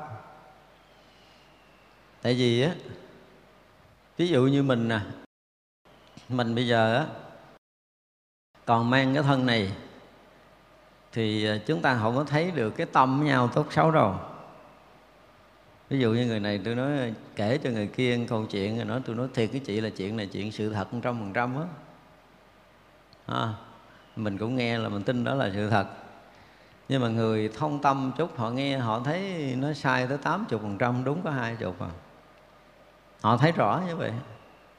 Nhưng mà cái người không mang cái thân của mình, ví dụ như là người mới vừa mất thì họ không nghe cái ngôn ngữ này, mình nói họ nghe cái sống tâm của mình, thật không thật kìa. Họ thấy được tâm của mình. Thì do vậy mà bên ngoài thì mình đốt nhang, mình à, trước bằng phật, mình lại phật, mình tưởng là mình hướng tâm tới phật một cách chân chánh, nhưng thực sự là mình cầu mình trúng số hay gì chứ không phải cầu tu tập. Thì cái người kia họ cũng thấy. Cho nên chỉ cần mở cái tâm tham cầu là nó sẽ sao? Mở một cái hướng tâm ở trong cõi giới tâm linh, chúng ta thấy là mình in như là mình mở nhà ở hướng nào để mình hướng gió hướng đó, hiểu không? Thì bây giờ là trong lúc mà chúng ta công phu tu tập, mà chúng ta mở cái hướng của tham tâm á, thì bao nhiêu cái hào quang chúng ta nó sẽ hướng về cái hướng đó, mở toàn cánh cửa đó rồi nó hút cái cái loại tham trở vào mình. Như vậy là hào quang chúng ta sẽ biến thành một cái màu khác thì vậy là khắp tất cả các cõi đều thấy, đều biết. Trong đó cõi ma rõ hơn, tại vì cái loại tham là coi chừng dính tới ảnh, kết nối cảnh giới ma. Thật ra là chúng ta sẽ nói những cái chuyện mà có tiền, có của, giàu, rồi ăn, chơi, rồi thỏa dục, vân vân. Tại vì mở cửa hướng đó rồi. Mở cửa hướng tham dục rồi. Ma tâm bắt đầu nó dị khởi lên. Chứ không phải ma bên ngoài mình vốn đầy đủ tất cả các cõi. Bây giờ mở khóa cõi nào, cõi đó trào ra. Đóng cửa tâm tham lại thì những cái cõi tâm tham nó không có khởi. Cho nên khi mà chúng ta học cái pháp của chư Phật, mặc dù là chúng ta biết rằng trong hư không này, hằng hà sa số chư Phật, đang thuyết, đã thiết đang thiết và mãi mãi thiết lúc nào cũng có. Nhưng mà đừng có khởi tâm mong cầu. Khởi tâm mong cầu sẽ rất là nguy hiểm tại vì bồ tát này thành tựu thân vô biên cùng tận hư không pháp giới. Tới đây bắt đầu kết thúc cái vị bồ tát này là thành tựu gì? Thân vô biên cùng tận hư không pháp giới này. Đó là thân thật. Chứ không phải thành tựu là bây giờ mình mới được cái thân này. Mà cái thân này là cái thân vốn có sẵn đủ của mình là vô biên cùng tận hư không khắp pháp giới là thân thật của mình. Và mình đang ở đây đang nhận cái thân người là đang gì? Đang gì? Đang nhận cái gì? Đang thọ nhận cái gì? Cái gọi là cái hóa thân. Hóa thân. Trong hàng hà sa số thân không biết là mấy vị còn biến cái thân đi cõi nào nữa không biết. Đúng không? Chứ ngồi đây là thân chúng ta đang có là một hóa thân ở trong cái cảnh giới thân thật, vô biên cùng tận khắp pháp giới của mình. Nếu như một ngày nào đó cái hóa thân này mà chúng ta không còn bị lầm chấp nó nữa chúng ta tăng mất cái khả năng chấp trước nơi thân của mình, không còn chấp được. Thì là chúng ta trở lại đến cái thân thật là thân vô biên cùng tận hư không khắp pháp giới. Và thân đó là cái thân rực sáng, phú trùm pháp giới này, và thân đó luôn luôn diễn thuyết chánh pháp. Chứ không phải là lưỡi đâu, lúc đó là thân thuyết. Thân mình là ánh sáng ánh sáng đang rực sáng để có thể làm tỏ rõ hết tất cả mọi điều tỏ rõ tất cả những chân lý trong vũ trụ này, chứ không phải là cái lưỡi nói, không phải là cái thân tướng của mình nói nữa, mà thân đó là thân phủ trùm mà. Thì như vậy đó mới là thuyết pháp thật tới cảnh giới đó mới là cảnh giới thật. Còn chưa tới đó thì chưa phải. Đây là đại bồ tát biện tạng thứ 10 tới đây mới gọi là biện thuyết, nhạo thuyết, biện thoại biện tài. Chưa tới đây không có được được gọi là biện thuyết đâu chưa có hòa nhập trong cái thân phủ trùm pháp giới thì chưa có đủ sức để thuyết pháp khắp mười phương một lần. Cho tất cả các cõi nước tùy căn cơ trình độ có thể nhận hiểu chân lý thì chưa phải là biện tạng. Vô cùng tận, như trong kinh nói. Thành ra đó cũng là một cái tiêu chuẩn đây gọi là cái tiêu chuẩn biện tạng thứ 10 thứ nhất là không phân chia tức là nói một cái là cả pháp giới nghe không phân chia gì hết. Thứ hai là không gián đoạn. Thì vậy là mãi mãi sự rung động thanh tịnh của tự tánh đến khắp pháp giới này. Không có đừng, chưa từng gián đoạn. Chư Phật thuyết pháp chưa từng gián đoạn, chư Bồ Tát thuyết pháp chưa từng gián đoạn. Khư không này vang rền đại pháp của chư Phật cũng chưa từng gián đoạn. Cho nên bài kinh pháp hoa bây giờ vẫn còn đang thuyết bài kinh quan nghiêm bây giờ đức phật vẫn còn đang thuyết bài kinh bát nhã, bây giờ chư phật khắp mười phương cũng đang thuyết. Không có dừng. Nhưng mà chúng ta đủ sức để nghe như thế nào đó thôi. Không từng gián đoạn cái việc thuyết pháp độ sanh ha. Và không đổi khác. Chỉ hiển hiện chân lý, không nói chuyện thứ hai. Không đổi. Không có trả giá, không có bớt. Đúng không? Có nhiều khi có những bản kinh, như bản kinh quan nghiêm này, nó là phải nói phương tiện để cho người bình thường nghe. Xin thưa, không được nói phá hết bản kinh văn nghiêm đang nói tới cảnh ở trên cảnh giới tỳ lô giá na thuyết cho chư đại bồ tát nghe và như vậy là luôn luôn nói tới cảnh giới tối cao của sự tu chứng chứ không có phương tiện không có phương tiện thì như vậy là chúng ta nghe để chúng ta biết được là cảnh giới tu chứng của chư Phật, chư Đại Bồ Tát, chư vị Thánh Hiền để chi? Để chúng ta phát tâm tu tập. Đương nhiên là bây giờ chúng ta nghe là chúng ta không đủ sức để có thể thâm nhập. Nhưng mà nếu chúng ta học qua đây thì chúng ta phải thấy được cái giá trị Phật Pháp Pháp tới đâu. Cho nếu chúng ta không học những cái phần này, chúng ta thấy Phật Pháp nó cũng là cái gì nó thường lắm. Và khi chúng ta hiểu được giá trị này rồi là khắp tam giới này, không còn chỗ nào để mình có thể để tâm gá gắm vô nữa hết rồi mình luôn hướng về cái cảnh giới cao tột này để mình có thể hòa nhập dù là khó khăn, trải qua hàng hà sa số kiếp, nhưng mình biết cái đỉnh đến và khi đến đó sẽ như thế nào phải chấp nhận đổi hằng hà sa số kiếp tu tập của mình để mình tới. Cho nên là không có cái chuyện thay đổi không có cái chuyện mà à, nói thấp lại. Và cái thứ hai nữa là không có cách ngại không đổi khác và không cách ngại. Thì từ cõi này qua cõi kia cách nhau vẫn thông lưu bình thường. Không có cách không có gián cách không có ngăn ngại từ cõi giới chư Phật cho tới tận cùng cái cõi giới thấp thổi của chúng sanh muôn loài nó là một cái gì đó nó xuyên suốt không từng bị cách ngại nữa. Không thối chuyển. Đã tới đây là hết rồi. Tới cảnh giới tuyệt đối giác ngộ là không bao giờ còn thay đổi được nữa. À, ở đây dùng từ là rất sâu không đáy khó vào được. Chỗ này là không có chỗ để trụ không có chỗ để báo không có chỗ để chấp. Cho nên chúng ta còn điểm để dừng ở trong hư không này có nghĩa là chúng ta đã sai lầm. Đây không phải là chúng ta buông bỏ, không phải là chúng ta xả ly.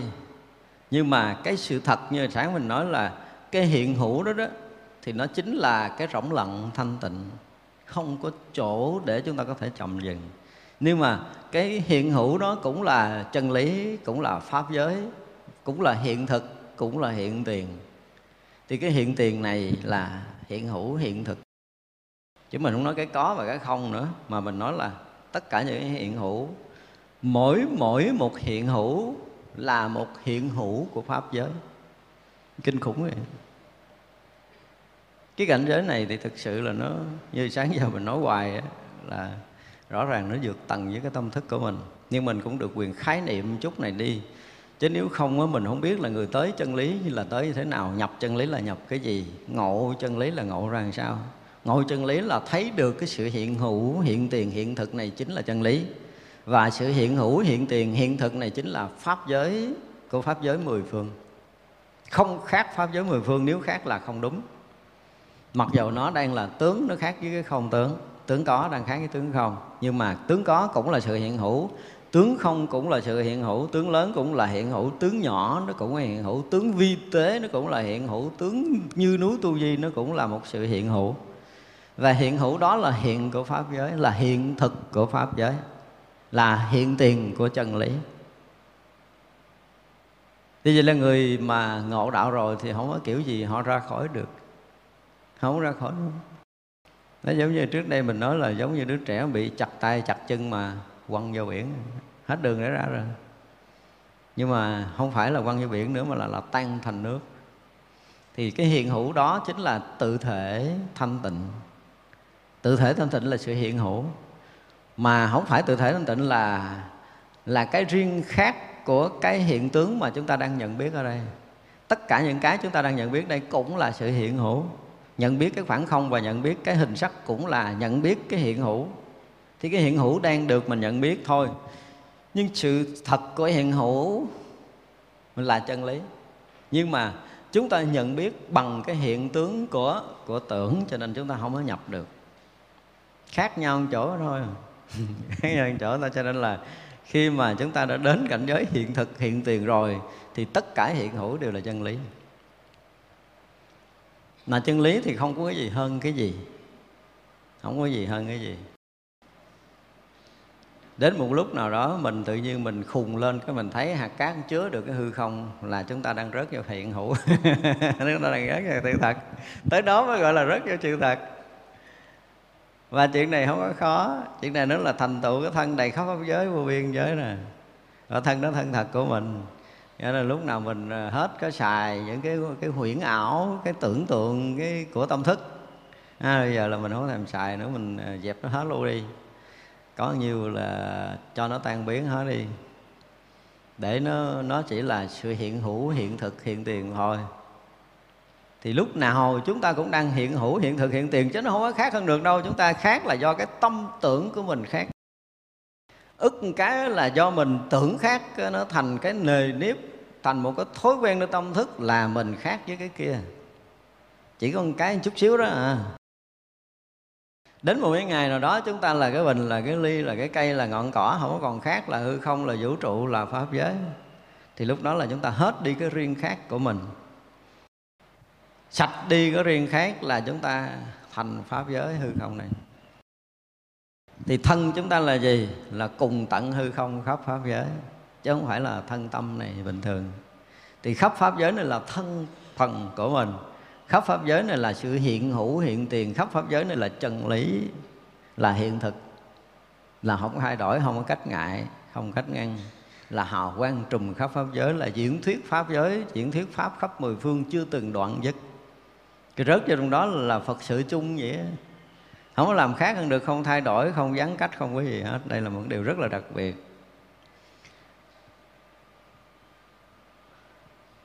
Và vào nó lại là vào khắp tất cả môn Phật pháp. Cái gì nó cũng là Phật pháp, cái gì nó cũng là chân lý, cái gì nó cũng là hiện tiền, cái gì nó cũng là hiện hữu, cái gì nó cũng là pháp giới, cái gì nó cũng là thanh tịnh, cái gì nó cũng là bình đẳng. Nó vào hết không có cái gì khác, cái gì hết trơn chúng ta không có đi con đường nào khác hơn được. Chỉ có cái tâm thức mình không đủ cái trình độ để có thể thừa đương cái này. Ức là ức vậy thôi, chứ còn cái gì nó cũng là là vậy hết trơn rồi. Cái pháp giới là vốn tự hiện rồi. Nó là một sự hiển hiện như nhiên. Nó là sự hiển hiện như nhiên, chứ không có thể làm sao khác hơn được, không thể thay đổi được mình có thể định lý chân ờ, gì đó, định nghĩa chân lý là gì thì mình trả lời khỏi cần suy nghĩ là cái sự hiển hiện như nhiên. Ừ, nó như vậy đó. Chân lý nó là như vậy định nghĩa thì không được, nhưng mà nó là như vậy nó nó luôn luôn hiển hiện như nhiên, tức là lúc nào nó cũng vậy. Và lúc nào nó cũng hiện, lúc nào nó cũng hiển lộ, chứ không phải nó bị khuất mất.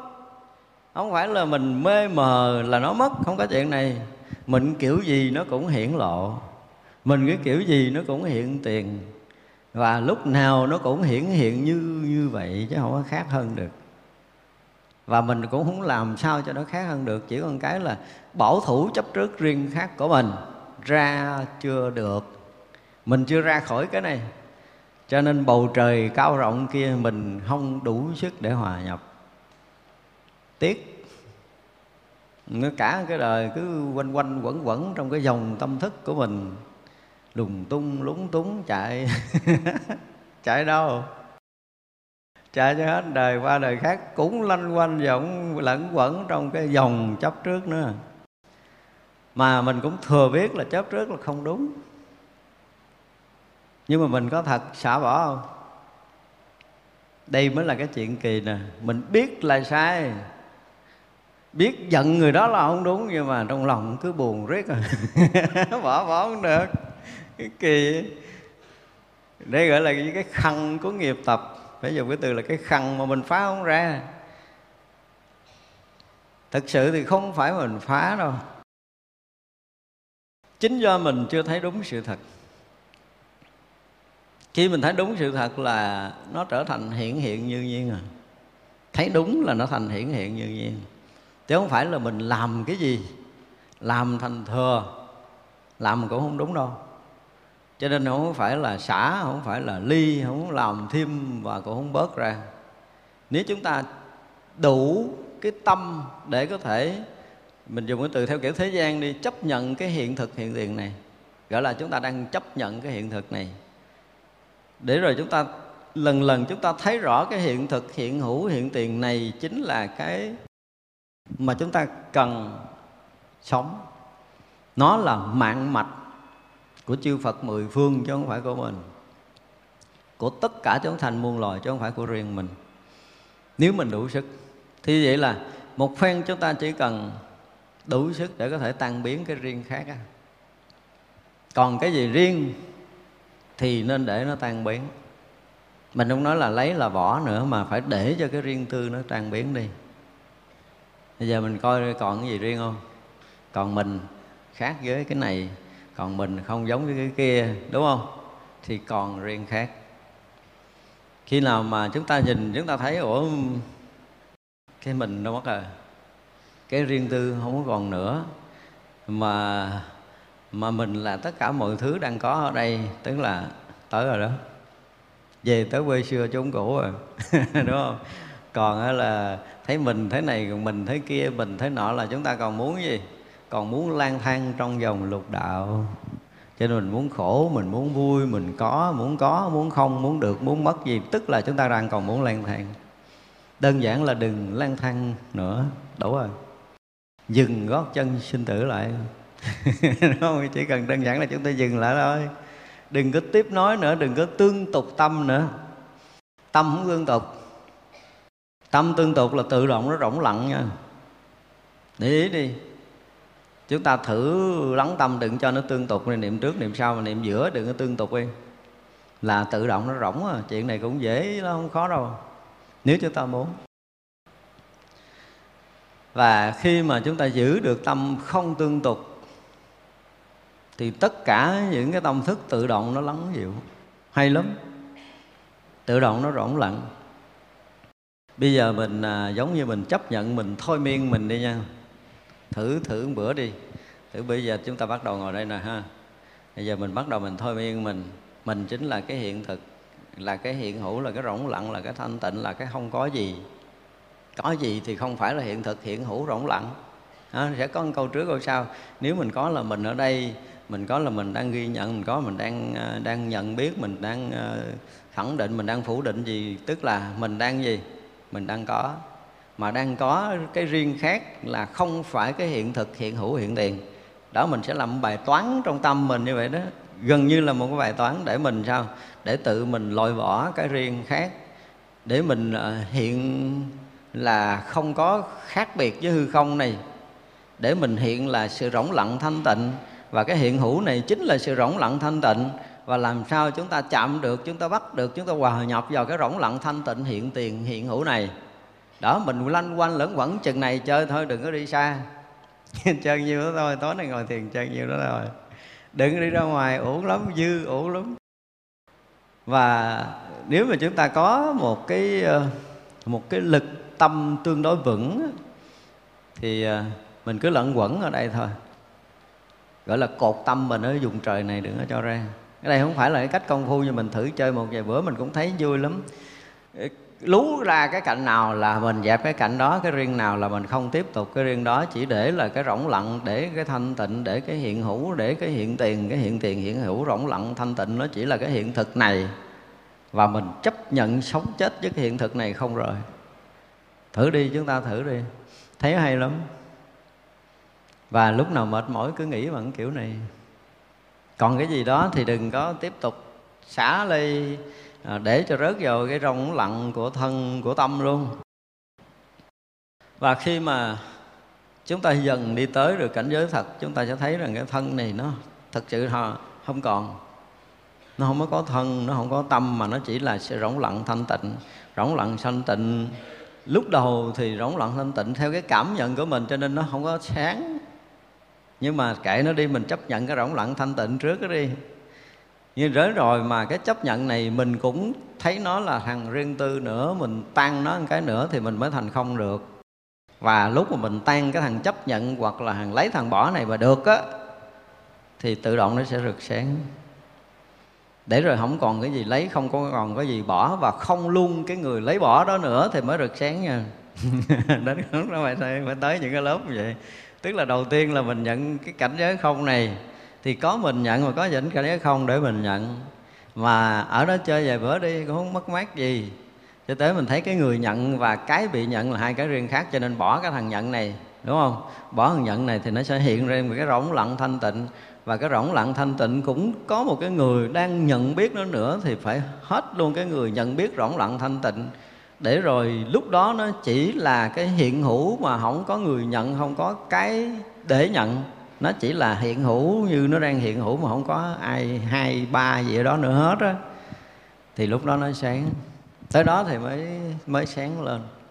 Và thực sự tan mất luôn một cách hoàn toàn cái riêng của ngã. Thì lúc đó là hiện tiền thanh tịnh sáng suốt, hiện ra. Dễ lắm, không có khó đâu. Làm thử đi. Làm thử cho vui chú ta nếm được cái mùi này một cái rồi hả? Thì thôi đi, khỏi còn hoàng nữa, khỏi còn hoàng nữa. Nhưng mà không tới đây thì thiệt uổng lắm. Tới đây rồi là thân kiếm không ra, tới đó rồi là thân kiếm không ra, tâm kiếm không có.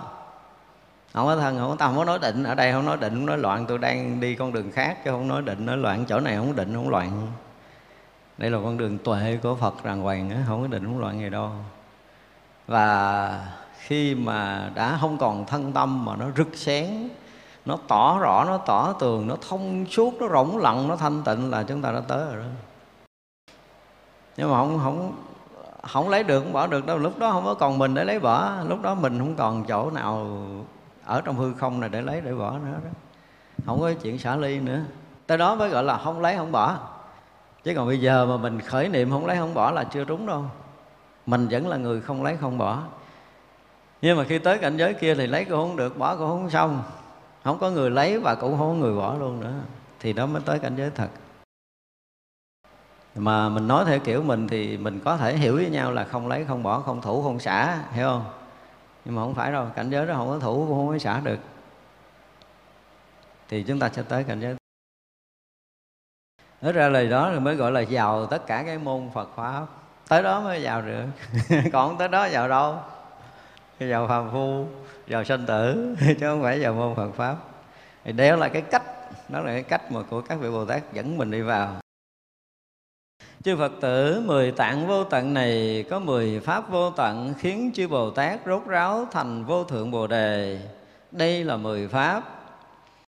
Vì lợi ích tất cả chúng sanh, vì bốn nguyện, bổn nguyện khéo hồi hướng, vì tất cả kiếp không đoạn tuyệt, vì tận hư không giới đều khai ngộ tâm vô hạn, vì hồi hướng hữu vi mà không tham trước, vì cảnh giới một niệm tất cả pháp vô tận vì tâm đại nguyện không đổi khác vì khéo nhiếp thủ các đà la ni vì tất cả chư Phật hộ niệm vì rõ tất cả các pháp đều như huyễn Mười pháp vô tận này có thể khiến chỗ thực hành của tất cả thế gian trọn được rốt ráo tạng lớn vô tận. Bây giờ à, qua mười cái vô tận tạng rồi thì à, khiến cho Bồ Tát rốt ráo thành tựu Bồ đề, lại có 10 pháp nữa. Tức là muốn thành Phật thực sự phải có thêm 10 pháp nữa. 10 pháp này chúng ta thấy cũng gần gũi, mà coi chừng chúng ta cũng có một trong 10 pháp này. Thứ nhất là vì lợi ích tất cả chúng sanh. Cái này có rồi, đúng không? Có không? Có ai có không? cái này dễ lắm nhưng mà mình lợi ích không có được tất cả thôi chứ là mình cũng đang làm lợi ích nhưng mà cái khả năng mà được cho tất cả chúng sanh là chừng nào chúng ta đã nhập vô mười tận tạng cái đó thì cái tâm mà lợi ích chúng sanh là mình có ví dụ như bây giờ mình à, đại khái là người ở trong chùa đi, sáng ngày mình muốn quét cái sân chùa cho đẹp cho khách thập phương tới, họ cảm giác là sạch sẽ, thoáng mát đi. Thì đó cũng là lợi ích cho người khác. Thì mình cũng vì lợi ích người khác để mình làm. Chứ còn mình chưa vì lợi ích tất cả chúng sanh được. Thì khả năng của mình là chưa đủ. Bây giờ mình lợi ích cho một cái loài thấp hơn mình. Thì à, gần nhất là những cái con thú cưng để mình tắm, mình rửa cho nó sạch sẽ. Cũng là lợi ích cho chúng sanh nhưng mà thấp hơn nữa. Mình cho nó ăn, mình cho nó ngủ cho nó được chỗ ở. Mà thấp hơn nữa là lợi ích cho những loài thấp thấp thấp thấp hơn nữa. Thì có, nhưng mà không có nhiều.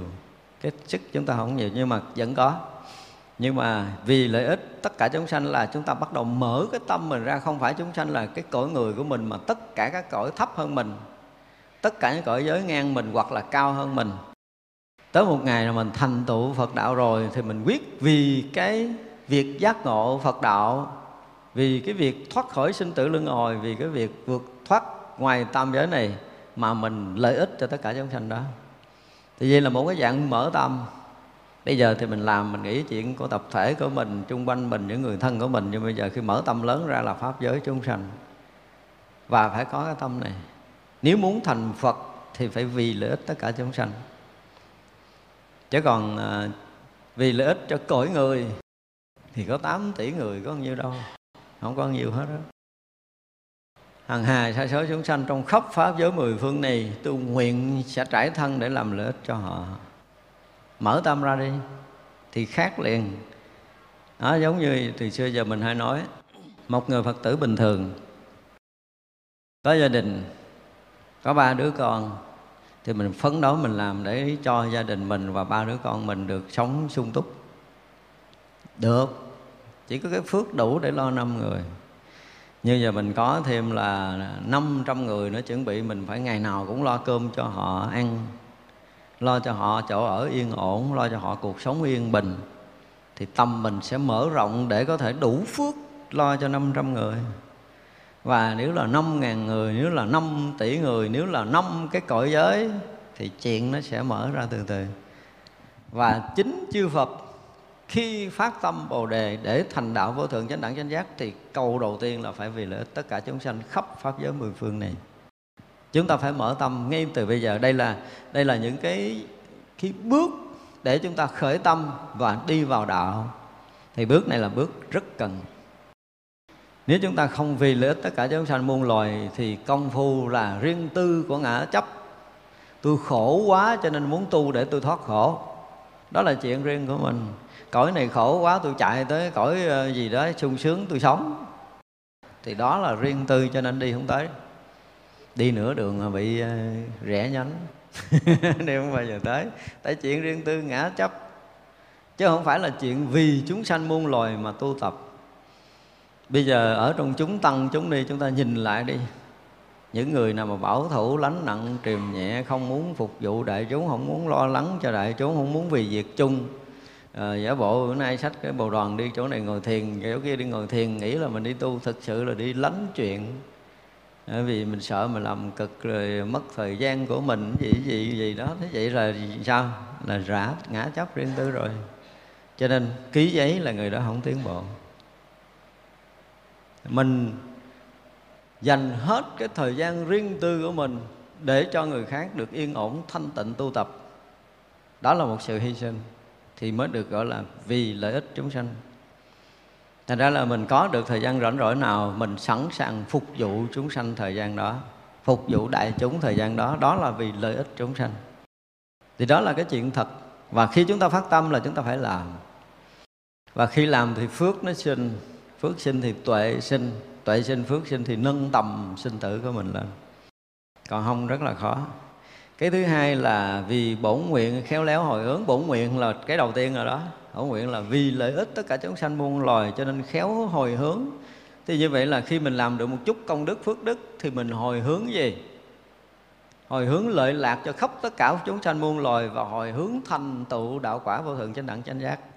Không có hồi hướng này thì cái hướng tâm chúng ta sẽ bị lệch lạc cho nên có bao nhiêu công đức phước đức, nguyện đem tất cả công đức tu hành này cho gì? Cho khắp tất cả chúng sanh đều đều được thành phật. Thì đó là tâm hồi hướng. Có lợi ích là phải mang tâm hướng về cái lợi ích của tất cả chúng sanh, vì chúng sanh đã từng là cha mẹ, là thân bằng, là quyến thuộc, là ân nhân của mình. Pháp giới này là một pháp giới đầy ân nhân của mình.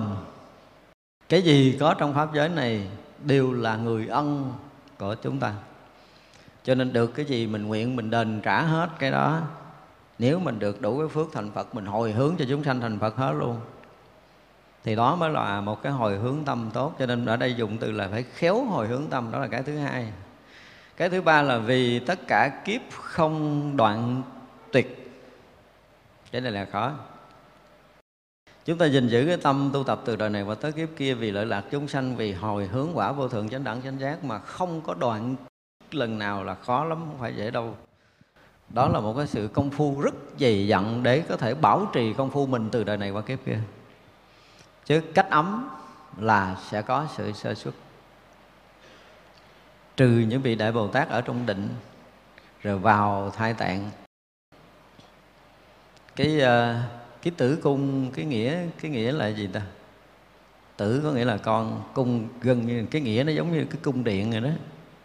Thì như vậy là một bà mẹ mà mang thai có nghĩa là bỏ con mình ở trong cái cung điện. Thật là đẹp.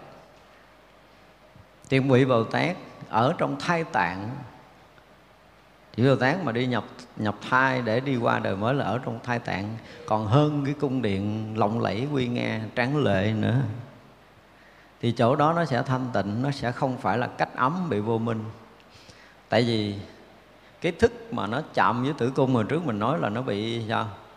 Bị bị hút rất là mạnh, bị đập vào cái thành tử cung để nó quên hết đời trước. Thì được gọi là cách ấm, tới lúc đó mới cách ấm chứ còn mình chết, mình mang thân trong ấm là mình vẫn biết như bây giờ nha. Mình chết thì bây giờ mình hiểu biết làm sao thì lúc mình chết mình y như vậy hiểu hơn, thông hơn nữa. Không có mất. Buồn thương giận ghét như bây giờ không mất cái gì hết đấy nhưng mà chậm tới tử cung bà mẹ là cái đó nó sẽ mất. Quên hết những cái chuyện bây giờ. Nhưng nếu như bây giờ mà mình chết thiệt ngang đây mà mình mình nín thở thiệt, chết thì cái thân tứ đại này nó không còn hoạt động thôi, cái tâm tương tục không bị đoạn dứt tâm tương tục không bị đoạn dứt. Thì những ghi nhận của tâm thức chúng ta bị đoạn dứt lúc mà chúng ta chạm vào thành tử cung bà mẹ thôi, tức là ghi nhận của tâm thức bị đoạn dứt. Chứ còn cái tâm kia vẫn là tương tục. Cho nên có những người mà sinh ra trong đời họ mới nhỏ, cái họ họ câu thông được đời trước liền. Họ nhớ chuyện quá khứ, họ chỉ tạm vắng họ tạm bị mờ trong cái đoạn mang thai thôi là một năm, hai năm thôi. Và họ đã kết nối hoàn toàn với cái cũ những cái vị thiên tài này nó kia họ thường là như vậy. Thì như vậy là bà mẹ phải có cái gì thánh thiện từ uh, sức khỏe cho tới tinh thần. Rồi thậm chí tới cả cái việc ăn uống phải làm cơ thể mà gần như là nó trong sạch hoàn toàn. Thì ờ, cái vị đó mới mượn cái chỗ này đi ra. Người ta muốn đi ra người ta phải mượn chỗ đàng hoàng. Rồi mới có thánh thai được còn mẹ mà phàm tu à, phàm phục rồi ăn uống rồi tu tập không tốt là mấy ngày kia họ không mượn đường đi ra. Cho nên là khi mà cái tương tục mà không bị đoạn dứt á, thì thường là là các vị bồ tát ở trong những cái định rất là sâu. Thì như vậy là họ ở đâu họ cũng là cảnh giới định. Cho nên vào tuổi cung họ cũng vẫn đang ở trong định họ không có bị đoạn dứt. Thì công phu này là dày lắm mới được mà ở đây gọi là phát tâm để thành phật thì chắc chắn là các vị bồ tát liên tục đi trong sanh tử để độ sanh thì cái này họ sẽ không bao giờ bị đoạn dứt. Tức là ở trong cái định này thì không có bị à, cách ấm vô mình cái kiểu của mình. À, vì tận hư không giới đều khai ngộ tâm vô hạn thì cái nguyện này quá lớn rồi. Tức là tận hư không khắp pháp giới này mình vì cái việc là khai ngộ tâm của mình, cũng như mình có mặt để khai ngộ tâm của tất cả chúng sanh, không có chừng hạn nữa. Có nghĩa là ra đời vì mục đích khai mở cái tâm giác ngộ của chính mình. Và sự xuất hiện của mình trong tam giới này cũng vì cái mục đích khai mở cái tâm giác ngộ của tất cả chúng sanh muôn loài. Không có lý do khác mà đi trong sanh tử xuất hiện trong tất cả các cõi nước ở khắp pháp giới mười phương này vì mục đích là khai tâm cho tất cả chúng sanh. Đạt ngộ, giải thoát cho không có lý do thứ hai. Vì hồi hướng hữu vi mà không tham trước. Hồi nãy là hồi hướng để độ tận chúng sanh muôn loài, hồi hướng để đạt ngộ, giải thoát, hồi hướng để hòa nhập trong cảnh giới của tự tâm thanh tịnh là cõi giới vô vi. Bây giờ tới cõi giới hữu vi mình tới cõi người này, mình nguyện đem cái công đức, công phu tu hành của mình, đem cái định lực của mình đi tới cõi người này và sống trong cõi người, cõi hữu vi này để có thể thuyết pháp độ sanh trong cõi này mà không vướng ở trong cõi này. Làm người mà không phải người. Nghe nói kiểu giống tưng tưng vậy đó. Họ cũng làm người cũng ăn uống, ngủ, thức, khóc, cười giống như mình nhưng mà không dính gì đâu cõi này hết á không ai dính được. Sự thật là các vị bồ tát không có dính được. Nhưng mà cái gì ở cõi người là các vị có hết. Nhưng mà dính là giới khóa không có. Đến đi một cách rất là tự tại. Không có cái bất kỳ một cái sự vướng mắc tham trước nào trong cõi này. Tại vì cõi này không phải là chỗ để tham trước. Nhỏ quá đi nó giống như sáng rồi mình thấy một cái, đúng không? Nhập trong cái pháp giới cái là gì? Khắp pháp giới này là mình. Còn cái cõi người có tiền, có bạc, có danh, có lợi, nó nhỏ xíu à. Không có cái gì đáng để tâm phải nói như vậy. Nếu là cái người có trí tuệ thì không đáng để tâm dính mắc trong tam giới này.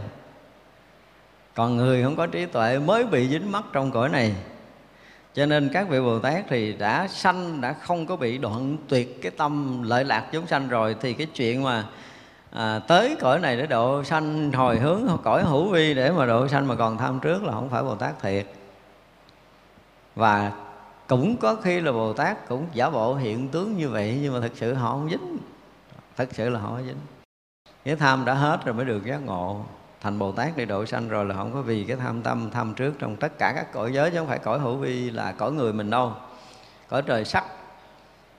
Cõi trời hữu sắc nó đẹp hả? Là mình đây mình không có tưởng gì ra nổi á. tất cả những cái lâu đài đẹp nhất trong cái cõi của mình. À, được ở trong trét bằng vàng cái gì nó cũng bằng vàng rộng cái gì nó cũng đẹp hết á. Nhưng mà không phải so sánh gì được với cõi trời á. Cho nên cõi trời nó cũng là cõi hữu vi nhưng mà đẹp. Nhưng mà các vị có đi tới đó để thuyết pháp cho các vị cõi trời. Các cõi trời cúng dường tất cả các cung điện lộng lẫy nhất của cõi trời. Nhưng cũng không, không có tham trước. Tại còn có bất kỳ một cái chỗ gì có thể thọ được thì chỗ đó là chỗ bị vướng cho nên không thọ cho nên không tham. Các vị bồ tát là không có tham trước cõi người của mình thì thôi, không bàn đi. Cõi này thì tệ lắm rồi. Phải dùng cái từ cõi này không có xứng đáng để tâm. Thì phát nguyện xuống đây độ sanh đến thực kiểu mà phải là kêu phải là phải dính là đây. Rồi đời này à, đời sau đời sau thì vì thương chúng sanh mà quay lại để cứu giúp, chứ không phải là vì dính mất cái cõi này quay lại lần sau. Nếu như bây giờ có một vị nào đó có thần thông thấy mình à, đời này mình xuất hiện ở cái cõi người, rồi đời sau mình vẫn vẫn còn xuất hiện ở cõi người, rồi đời sau mình vẫn còn xuất hiện ở cõi người, thì có những người họ không hiểu, nói, ôi, cha này chưa ra khỏi cõi người. Xin lỗi, không phải. Không phải vì cái chuyện như vậy. Không phải vì tới lui cái cõi người mà tôi dính mắt. Dù tôi tới lui một ngàn kiếp nữa đi nữa, tôi không phải là vì cái chuyện dính mắt, vì ra không được mà tôi trở lại làm người đâu. Không có chuyện này họ siêu thoát, họ muốn ở cõi này vì cái nhân duyên của họ cõi này. Những cái chúng sanh đã từng được họ dạy dỗ cõi này chưa có, gọi là, thành, chưa có xong. Họ còn lẫn quẩn ở đây.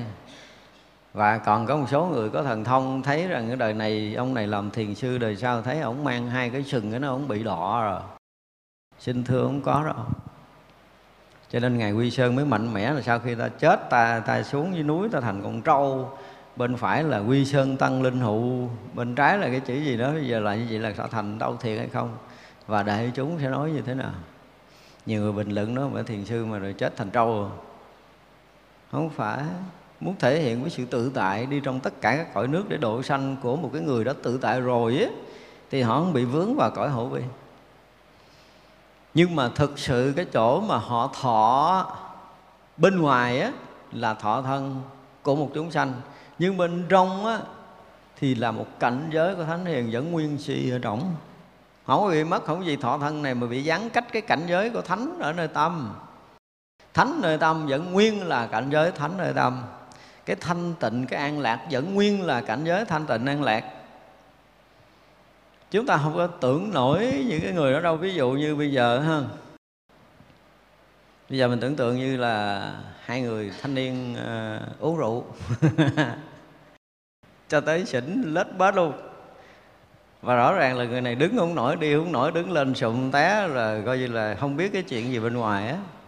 Thì chúng ta nghĩ là cái người này uống rượu là tâm họ mê rồi nhưng mà không, thực sự không có. Cái thân này nó không còn hoạt động như một cái người khỏe nhưng mà tâm vẫn rực sáng ở trong cái cảnh giới thánh hiền, chúng ta tin nổi không? Ở cõi này thôi, chưa chắc chúng ta tin nổi chuyện này. Thì cái chuyện mà cách ấm vô minh đó là chuyện đến cõi hữu vi không dướng mắt, chúng ta không có đủ sức để tin đâu. Một cái thân mà gần như hết biết cái chuyện trời trăng mây nước rồi, họ vẫn làm chủ để họ có thể đi tới cái chỗ họ muốn đến cách đó 500 cây số, họ vẫn đi một cách bình thường họ xài cái khác, lôi cái thân mày theo. Dùng cái lực kia, rinh cái thân về, quăng ngủ cái bẹp ở đó, chứ còn không mất cái cảnh giới của họ. Cái thân tướng hữu vi này nó có cái gì đi nữa nhưng mà không ảnh hưởng đến cảnh giới kia. Đây là cái chỗ rất là vi diệu, không có đơn giản đâu. Thì chúng ta có đi sâu vào công phu, chúng ta mới biết được điều này. Ví dụ như cái thân chúng ta một lần bị đau đi.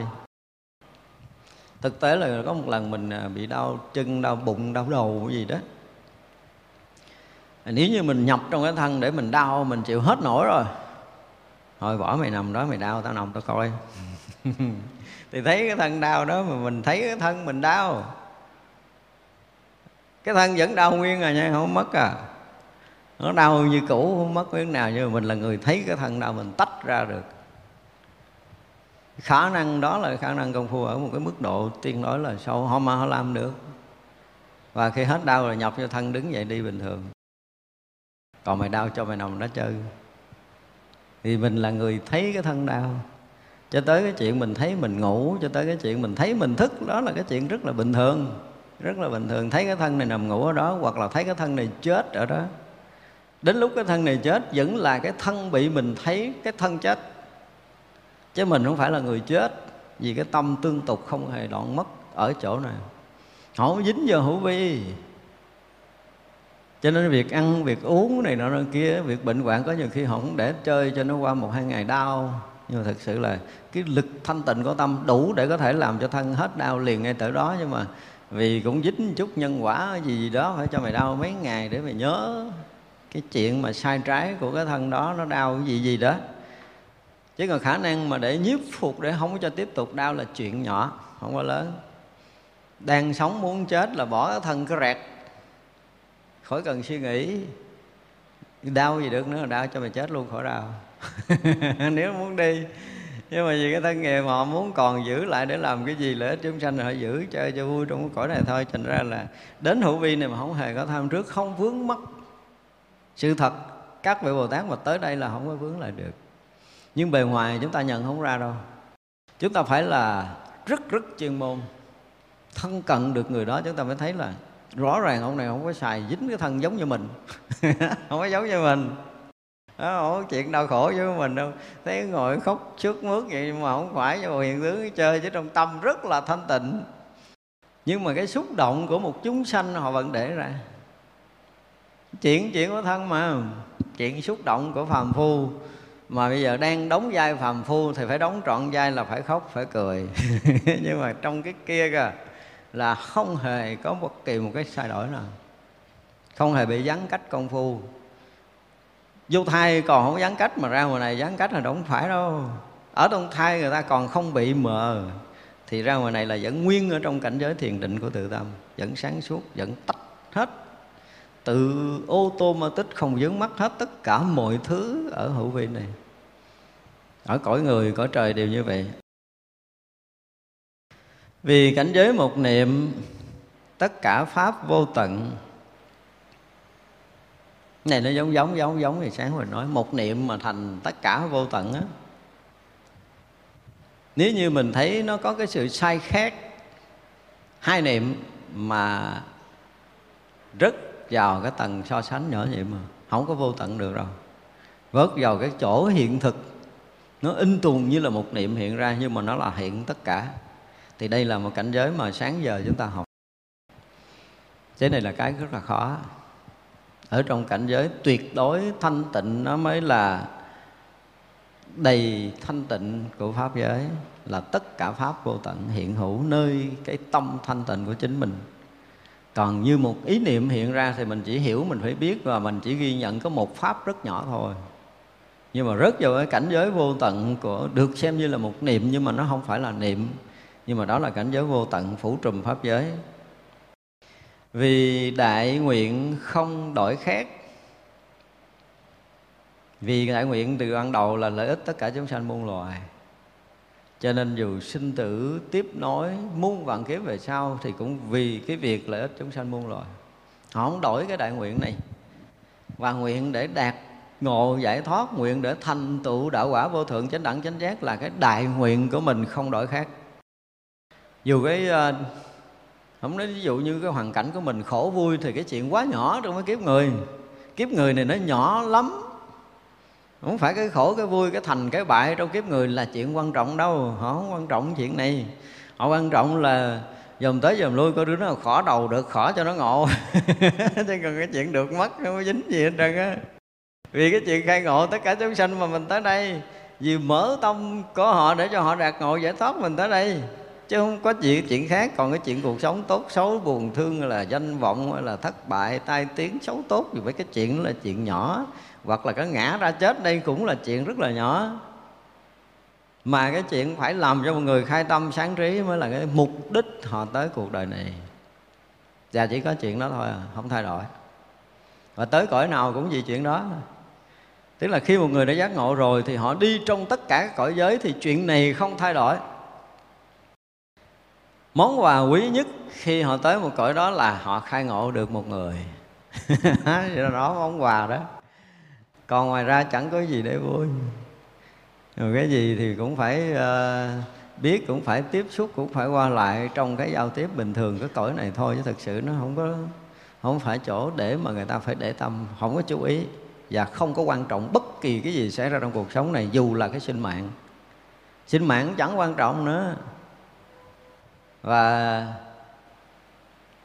trong suốt cái cuộc đời để một một kiếp mà họ đi trong cái cõi của mình đó và từ lúc họ xuống là, từ lúc họ tới đây là họ sẽ đã quán sát trong cõi này tất cả những cái căn cơ, nghiệp thức của tất cả những người trong cõi này.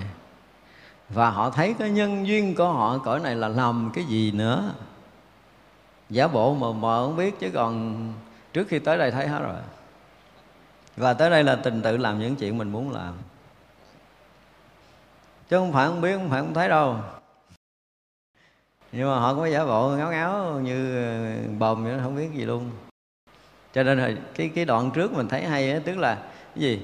Bồ tát thấu suốt quá khứ mà không chấp trước đó. biết hết quá khứ vị lai nhưng mà không vướng. Chứ không phải không biết nếu mà nói một vị mà bồ tát mà tới cõi của mình mà không biết chuyện quá khứ vị lai là các vị không tới đây đâu. Ở thế gian còn nói một câu là biết tra biết người thì trong trận tâm thắng, đúng không? Bồ tát với cái trí tuệ mà muốn xuống cái cõi phàm này nó dễ bị dính mắt mà cái vị mà không biết trước, biết sau, biết trong, biết ngoài hết, không biết trình độ căn cơ tất cả chúng sanh, không biết nhân duyên của mình trong cõi này độ ai và độ như thế nào, thì vị đó không tới đây đâu đó là điều mà chúng ta phải biết, cho nên là không bao giờ thay đổi được cái tâm nguyện độ sanh là khai mở trí tuệ để làm thành một chúng sanh. Phải nói như vậy là tâm nguyện này không bao giờ thay đổi. Dù đi cõi nào, cõi đó vẫn có người, cõi đó vẫn có chúng sanh để cho bồ tát làm cái việc là làm thành cho họ, khai mở trí tuệ để họ được thành tựu đạo quả. Là chuyện này không bao giờ đổi khác nơi tâm. Vì khéo nhiếp thủ các đà la ni. Cái đà la ni chúng ta nghe tưởng nó là thần chú không biết làm sao đây lại quen dùng từ từ đà la ni à, nếu mà không thoát được những từ ngữ này khiến người ta hiểu lầm. Thực sự đà la ni là tất cả những cảnh giới tu chứng những cảnh giới tam muội những cái cảnh giới trí tuệ những cái công phu thành tựu trên bước đường tu tập của tất cả các hành giả. Chúng ta có thể hiểu như vậy chứ không phải đà la ni là thần chú nữa. Thì như vậy là vì khéo nhiếp thủ tức là đạt được những cái thành tựu đạo nghiệp, những cái tâm muội những cái quả vị tu chứng.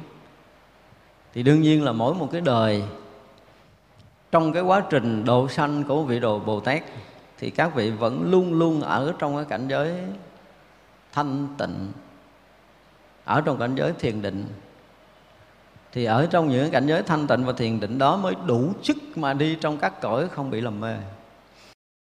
Nếu mà không nhiếp được trong đó thì cách ấm bị vô minh lầm lạc đoạn liền đó. dễ.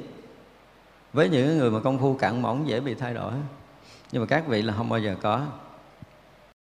Vì tất cả chư Phật hộ niệm, đây là chuyện mà mình à, nói hoài, đúng không? Chư Phật không có vị nào không hộ niệm tất cả chúng sanh muôn loài khắp pháp giới mười phương này. Và trong đó có mình cho nên mình kiểu gì đi nữa cũng được chư Phật mười phương hộ niệm chúng ta vì vậy mà vị Bồ Tát này biết khi phát tâm là nguyện thành Phật để để hộ niệm tất cả chúng sanh muôn loài. Tại đó trong kinh Kim Cang thì ngài Tu Bồ Đề nói như sao? Chư Phật thường hộ niệm và và thường phó chúc cho các vị Bồ Tát. Lúc nào cũng vậy, chứ không phải là đợi tới là lúc chuẩn bị nhập niết bàn rồi mới mới phó chúc, không phải vậy. Không phải là được thân cận gần gũi mới được chư Phật hộ niệm. Không phải vậy. Tại vì cái khái niệm gần hoặc là xa là do tâm của mình. Chứ còn lúc nào mà mình cũng hiện nơi tâm của Đức Phật nó không có gần không có xa. Dù cho Đức Phật có thành đạo cách đây hàng hà xa số tỷ kiếp về trước thì mình cũng đã hiện nơi tâm của Đức Phật từ lúc đó rồi tin không? và bây giờ mình hiện ở đây cũng là đang hiện nơi tâm của đức phật, như thở đức phật mới vừa thành phật. Không khác cái chuyện này. Mới là vui. Là cái chuyện hay.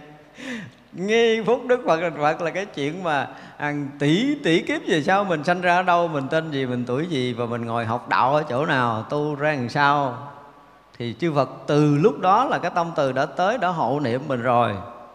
Cho tới bây giờ từ cái thở quá khứ đức phật thành phật, cho tới bây giờ thì mình vẫn hiện nguyên nơi tâm Đức Phật đúng như cái lúc Đức Phật đang thấy ban đầu khi thành đạo. Thì vậy là cái tâm mà để hộ niệm cho mình tới giờ này vẫn còn nguyên vẹn như vậy. Đó mới là cảnh giới của chư Phật. Mới sướng chứ.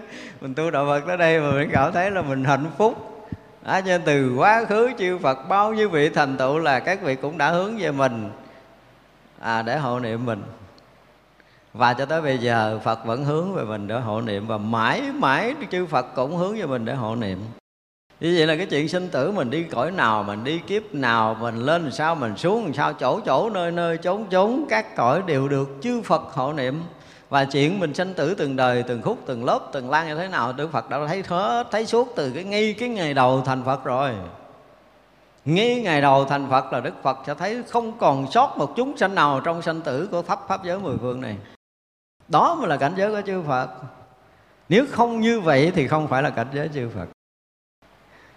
Thật ra là càng học chúng ta càng thấy sao? Đâu phải một Đức Phật đâu. Không ai cô đơn trong Pháp giới này cả. Mình không có cái bạn hiền theo cái nghĩa của mình thôi. Nhưng mà thật sự là các vị thiện tri thức Các Đại Bồ Tát, các vị Thánh Hiền Và chư Phật khắp Pháp giới mười phương Đang hộ niệm chúng ta. Nếu mà nói thực sự là chúng ta quá phước đi đúng không? Giờ mình tưởng tượng có người nằm bệnh trong bệnh viện mà hôm nay là có à, à, 5 người, 10 người, 20 người cho tới trăm người vô thăm ngày nào cũng trăm ngàn người vô thăm thì nói làm sao? Rồi cái ông đó uy tín quá, ông phước quá, ông bệnh nhiều người thăm quá đúng không? Nhưng mà đâu có bằng mình đâu. Đó bằng mình. Mình ngủ ở nhà thôi mà có hàng hà sa số chư Phật hộ niệm? Hàng hà sa số chư Đại Bồ Tát hộ niệm mình? Hàng hà sa số chư vị Long Thiên hộ Pháp hộ niệm mình? Đông vô số kể luôn. Thành ra là chúng ta đang đi ở trong cái dòng tình thương của đức phật đang đứng đang ngủ đang nằm đang sinh hoạt trong vòng tay yêu thương của đức phật sướng vậy đó, tại mình không biết thôi. Mình thấy mình cô đơn chứ mình đâu có cô đơn đâu. Giờ nằm đâu giải giải cũng được được Phật dỗ về mình. Đúng không? Mình mình kiểu gì cũng được chư Phật hộ niệm. Đây mới là cái điều đặc biệt ở trong đạo Phật. Và được là làm đệ tử Đức Phật, đó là một vinh dự lớn của mình. Thực sự thì không phải là đệ tử Đức Phật vẫn được chư Phật hộ niệm. Tại vì ngay khi Đức Phật thành Phật là khắp pháp giới này hiện ra một lượt và hiện ra một lượt thì tình tự xảy ra có tất cả các sự việc xuyên suốt từ quá khứ tới vị lai không hề thay đổi cái tâm hộ niệm này. Đó mới là cái từ tâm của đạo Phật. Bây giờ tôi nói là cái từ tâm của đạo đó, nó hơn tất cả những cái tâm khác ở trong trần gian này mà người ta không tin nổi. Tình cha mẹ thì đã lớn với một đời của một đứa con thôi nhưng qua đời khác là chưa chắc à qua đời khác là có khi hận thù. Vì một lý do gì đó, cuối đời chết tôi cấm mày không được, đốt nhang tao. Mày lợi mày lại tao tôi bức néo mà chuyện này có xảy ra, đúng không? Đứa con thấy cha mình chết cũng về đốt nhang, thấy quan tài xòa máu ra liền đúng không nói làm á, thì rõ ràng là hận thù rồi. Đời này kiếp nội xảy ra. Cha con cũng vậy, mẹ con cũng vậy. Đương nhiên là cái tình của cha con nó rất là thiêng liêng, nhưng mà nói về cái cái từ của đạo Phật thì chúng ta không có so được, không đem tình phàm có thể so được với cái lòng từ của vị thánh. Lòng từ vị thánh là nó đã phủ khắp rồi. Từng bước chân sinh tử của mình trong khắp pháp giới mười phương đều được chư Phật thấy biết và hộ niệm, hộ trì cho chúng ta. Không có đâu, không có cái cõi thánh nào có thể so sánh được với cái tâm từ này. Mình học, mình hiểu được Đức Phật rồi mình thấy mình ấm lòng lắm thấy mình yên tâm thấy mình vững dạ phải không? Cứ là một bước một bề cứ đi tới đạo lý giải thoát. Ở bên sau có Phật lo. Nói ngon như vậy đó. À, mình đi đâu cũng có Phật lo mình làm cái gì cũng có Phật lo. Cứ lo tu đi lo tu đi là bảo đảm là chỗ nào cũng được Phật lo. Không có bị mất không bị thiếu chỉ trừ trường hợp là mình từ chối thôi. Mà từ chối cũng không được Đức Phật đã đã thể hiện cái tâm từ từ lúc thành Phật. Và từ đó thì sao là không bỏ sót chúng sanh nào không bỏ sót chúng sanh nào. Cho nên chúng ta cũng là đang là chúng sanh trong pháp giới này vẫn được cái sự hộ niệm của chư Phật. Chính vì mình mình hiểu được, mình cảm động được, mình cảm nhận được cái sự hộ niệm phó chúc này mà mình phát đại tâm để thành Phật, để mình tiếp tục, tương tục với chư Phật là hộ niệm tất cả chúng sanh muôn loài nữa để mãi mãi là nó thanh thanh tịnh, tiếp nối thanh tịnh hồi nãy, đúng không? Thì từ tâm tiếp nối từ tâm. Là mình nguyện, mình thực hiện được đại nguyện, lợi lạc tất cả chúng sanh muôn loài, đó là đại nguyện của một vị bồ tát trước khi thành phật. Và ngay khi thành phật thì không còn là đại nguyện nữa, mà là đại từ, đại bi của đức phật lan tỏa. Tức là kết quả thành tựu của bao nhiêu kiếp phát đại nguyện độ sanh, bây giờ trở thành năm đại từ, đại bi để độ, cứu khổ và ban vui chúng sanh muôn loài và luôn luôn hộ niệm, luôn luôn gìn giữ, luôn luôn phó chúc cho tất cả chúng sanh muôn rồi. một vị bồ tát nào cũng phải cảm được cái này. Và nếu như chúng sanh nào mà cảm được cái này, thì tự động phát tâm thành phật, không có bao giờ ai có thể ngăn được cái tâm này cả. Và chỉ có cái cái cái cái vị phật mới đủ sức lợi lạc này thôi. Bồ tát chưa đủ. Nói do vậy mà phát tâm vì những lý do mình hiểu được cái từ tâm của đức phật như vậy mà mình phát tâm. Đối với mình là quá nhiều. Nhưng mà đối với chư phật, đây là cái chuyện mà đã từng trải qua hàng hà sa số kiếp phát tâm làm lợi cho mình. Cái lúc mà phát tâm thì chưa biết mình là ai ở đâu đâu. Vì mình chưa được sanh ra ở cõi này, ví dụ vậy. Nhưng khi đức phật thành phật là đức phật sẽ biết rằng là trải qua hàng hà sa số năm nữa là có một chúng sinh sanh ra ở đất nước Việt Nam pháp, danh là Diệu Nhiễu. Nó thấy rõ là tới cái năm đó nó được sanh ra đó tên đó, nó tuổi đó, nó pháp danh đó. Và nó ngồi trong cái đạo tràng Long hơn để nó nghe giảng. Cho nên hộ niệm đó là cái chuyện là đáp phát cái tâm từ từ cái thuở xa xưa đó đây là cái mà không thể chúng ta tưởng nổi, mà đó là từ tâm của đạo phật. Không thay đổi dù là hằng hà xa số cái sinh tử của mình. Được như vậy mới gọi là tâm phật. Mình phải hiểu được chút xíu gì đó về cái tâm phật. Chứ nếu không mình ờ, nghe nói từ tâm mình cũng không hiểu nổi từ tâm là cái gì đâu. Thực sự là chúng ta chưa đủ cái lực để có thể cảm nhận nổi cái từ tâm của đức phật chứ chúng ta mà có cái tâm để chúng ta cảm nhận được cái từ tâm của đức phật rồi đó ha, thì thôi đi. Sinh ra chỉ có nước quỳ lại từ sáng sớm cho tới chiều tối để thể hiện cái lòng tri ân, báo ơn của mình và làm cái gì để mà có thể đền được cái ơn lớn này là mình làm. Hy sinh hằng hà, sa số kiếp mạng về sau chúng ta cũng thấy không có đủ. Vì từ xưa tới bây giờ trong muôn vạn kiếp sinh tử của mình luôn được chư Phật hộ niệm chưa từng bỏ rời chúng sanh một niệm nào trong sinh tử. Thì như vậy là quá phước cho chúng ta rồi. Không? chúng ta sinh ở đâu cũng được sự hộ niệm này. Và cái cuối là gì? Vì rõ tất cả các pháp không thể dùng từ là rõ tất cả các pháp như quyển. Đây không biết có dịch lộn không? Biết tới đây mà rõ tất cả các pháp như quyển thì quá tệ. Đúng không? Tới cảnh giới là từ vi vô lượng rồi tất cả các pháp đều là vô tận, thân tràn ngập pháp giới mười phương mà còn rõ các pháp như quyển là cái gì? Nào phải nói là thấy rõ tất cả các pháp như thật pháp. Như thật pháp là gì? Như thật pháp là chữ hiện hữu, hiện tiền, vô tận tất cả những hiện hữu đều là pháp giới, đều là chân lý, đều là rỗng lặng, đều là thanh tịnh tuyệt đối, đều là nhiệm màu, không có thể nghĩ bàn. Tất cả các pháp đều là vô tận, vô biên, không từng sanh, không từng diệt. Chứ tất cả các pháp như quyển nhỏ lắm. Và tới đây thì không thể nói tất cả các pháp như quyển có thể dịch lộn. Tất cả các pháp là vô biên pháp. Tất cả hiện hữu là pháp giới hiện hữu thì dù là một sát na rất nhỏ nhiệm trong pháp giới này cũng đều là hiện cái pháp giới toàn chân. Là hiện, chân lý là một sự hiển hiện hiện tiền. Chân lý là cái sự hiển hiện như nhiên. Thì phải thấy tất cả các pháp là hiển hiện chân lý là một sự hiển hiện như nhiên. Đó là một hiện thực, hiện tiền của chân lý. Thì đó mới gọi là trí tuệ thành phật được, chứ còn thấy các pháp như quyển không thành phật nổi đâu thấy tất cả các pháp như quyển chứng, thánh quả a la hán ừ, được. Chúng mà thấy được cái thực của pháp giới là gì? Là cảnh giới chân thật. Là hiển hiện cảnh giới chân thật. Là hiển hiện như nhiên cái trí tuệ bát nhã, hiển hiện như nhiên cái toàn tri, cái toàn giác. Thì đó là cái thấy tận cùng của mình. Chứ còn nếu mà thấy cái pháp như quyển chưa phải là cái thấy tận cùng, mà không phải cái thấy tận cùng thì chưa phải là phật đạo. Mười cái pháp vô tận này có thể khiến chỗ thực hành tất cả thế gian trọn được rốt ráo tạng lớn vô tận. Đó thì như vậy là khi mà đạt được 10 cái pháp vô tận này thì mới chứng được cái đạo quả vô thượng chánh đẳng chánh giác. Chứng được vô thượng Bồ đề, chứng được Phật quả. Và chúng ta học tới đây chúng ta nghĩ ha.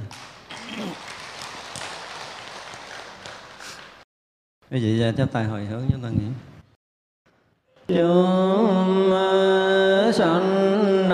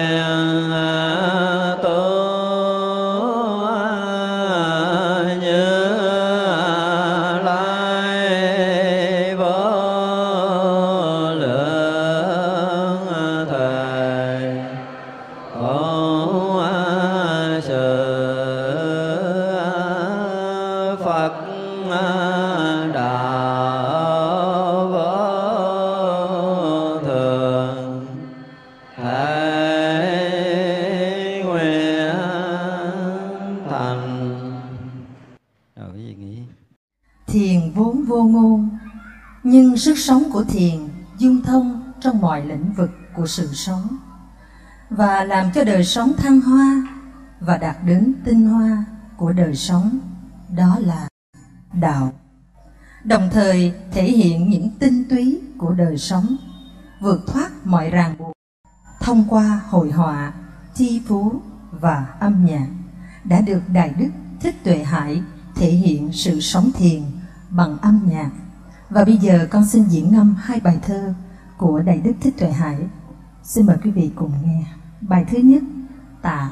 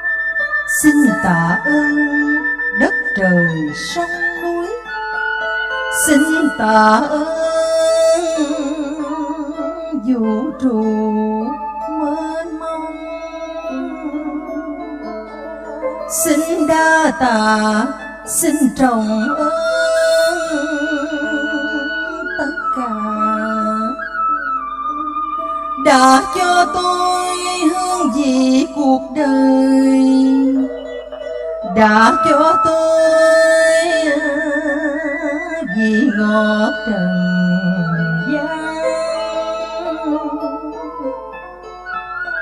Đã cho tôi niềm đau nhân thế.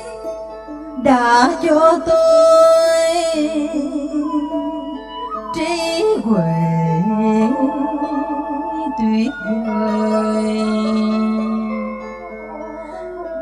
bây giờ đạo đời tỏ ràng anh đạo vàng tỏa khắp nhân gian.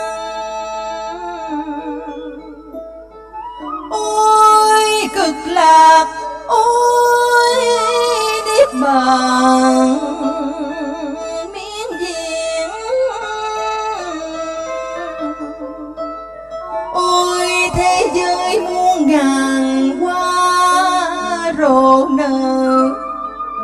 Âm nhạc reo vui khắp chốn nhân thiên. Nếu ai biết ta bà vui đến thế đào diệu màu tỏa rạng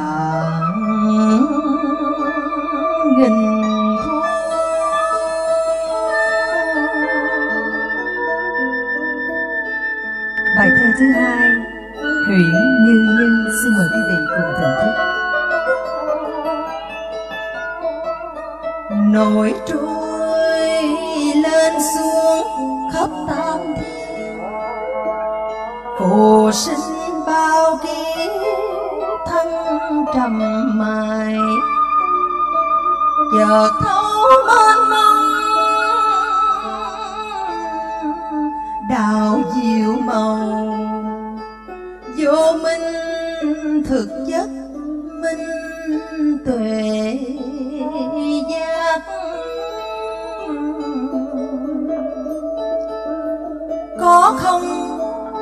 có hư bày hiện. Phải trái thị phi, bông mây bay. Tam thiên chỉ thoảng như bụi nhỏ. Thế giới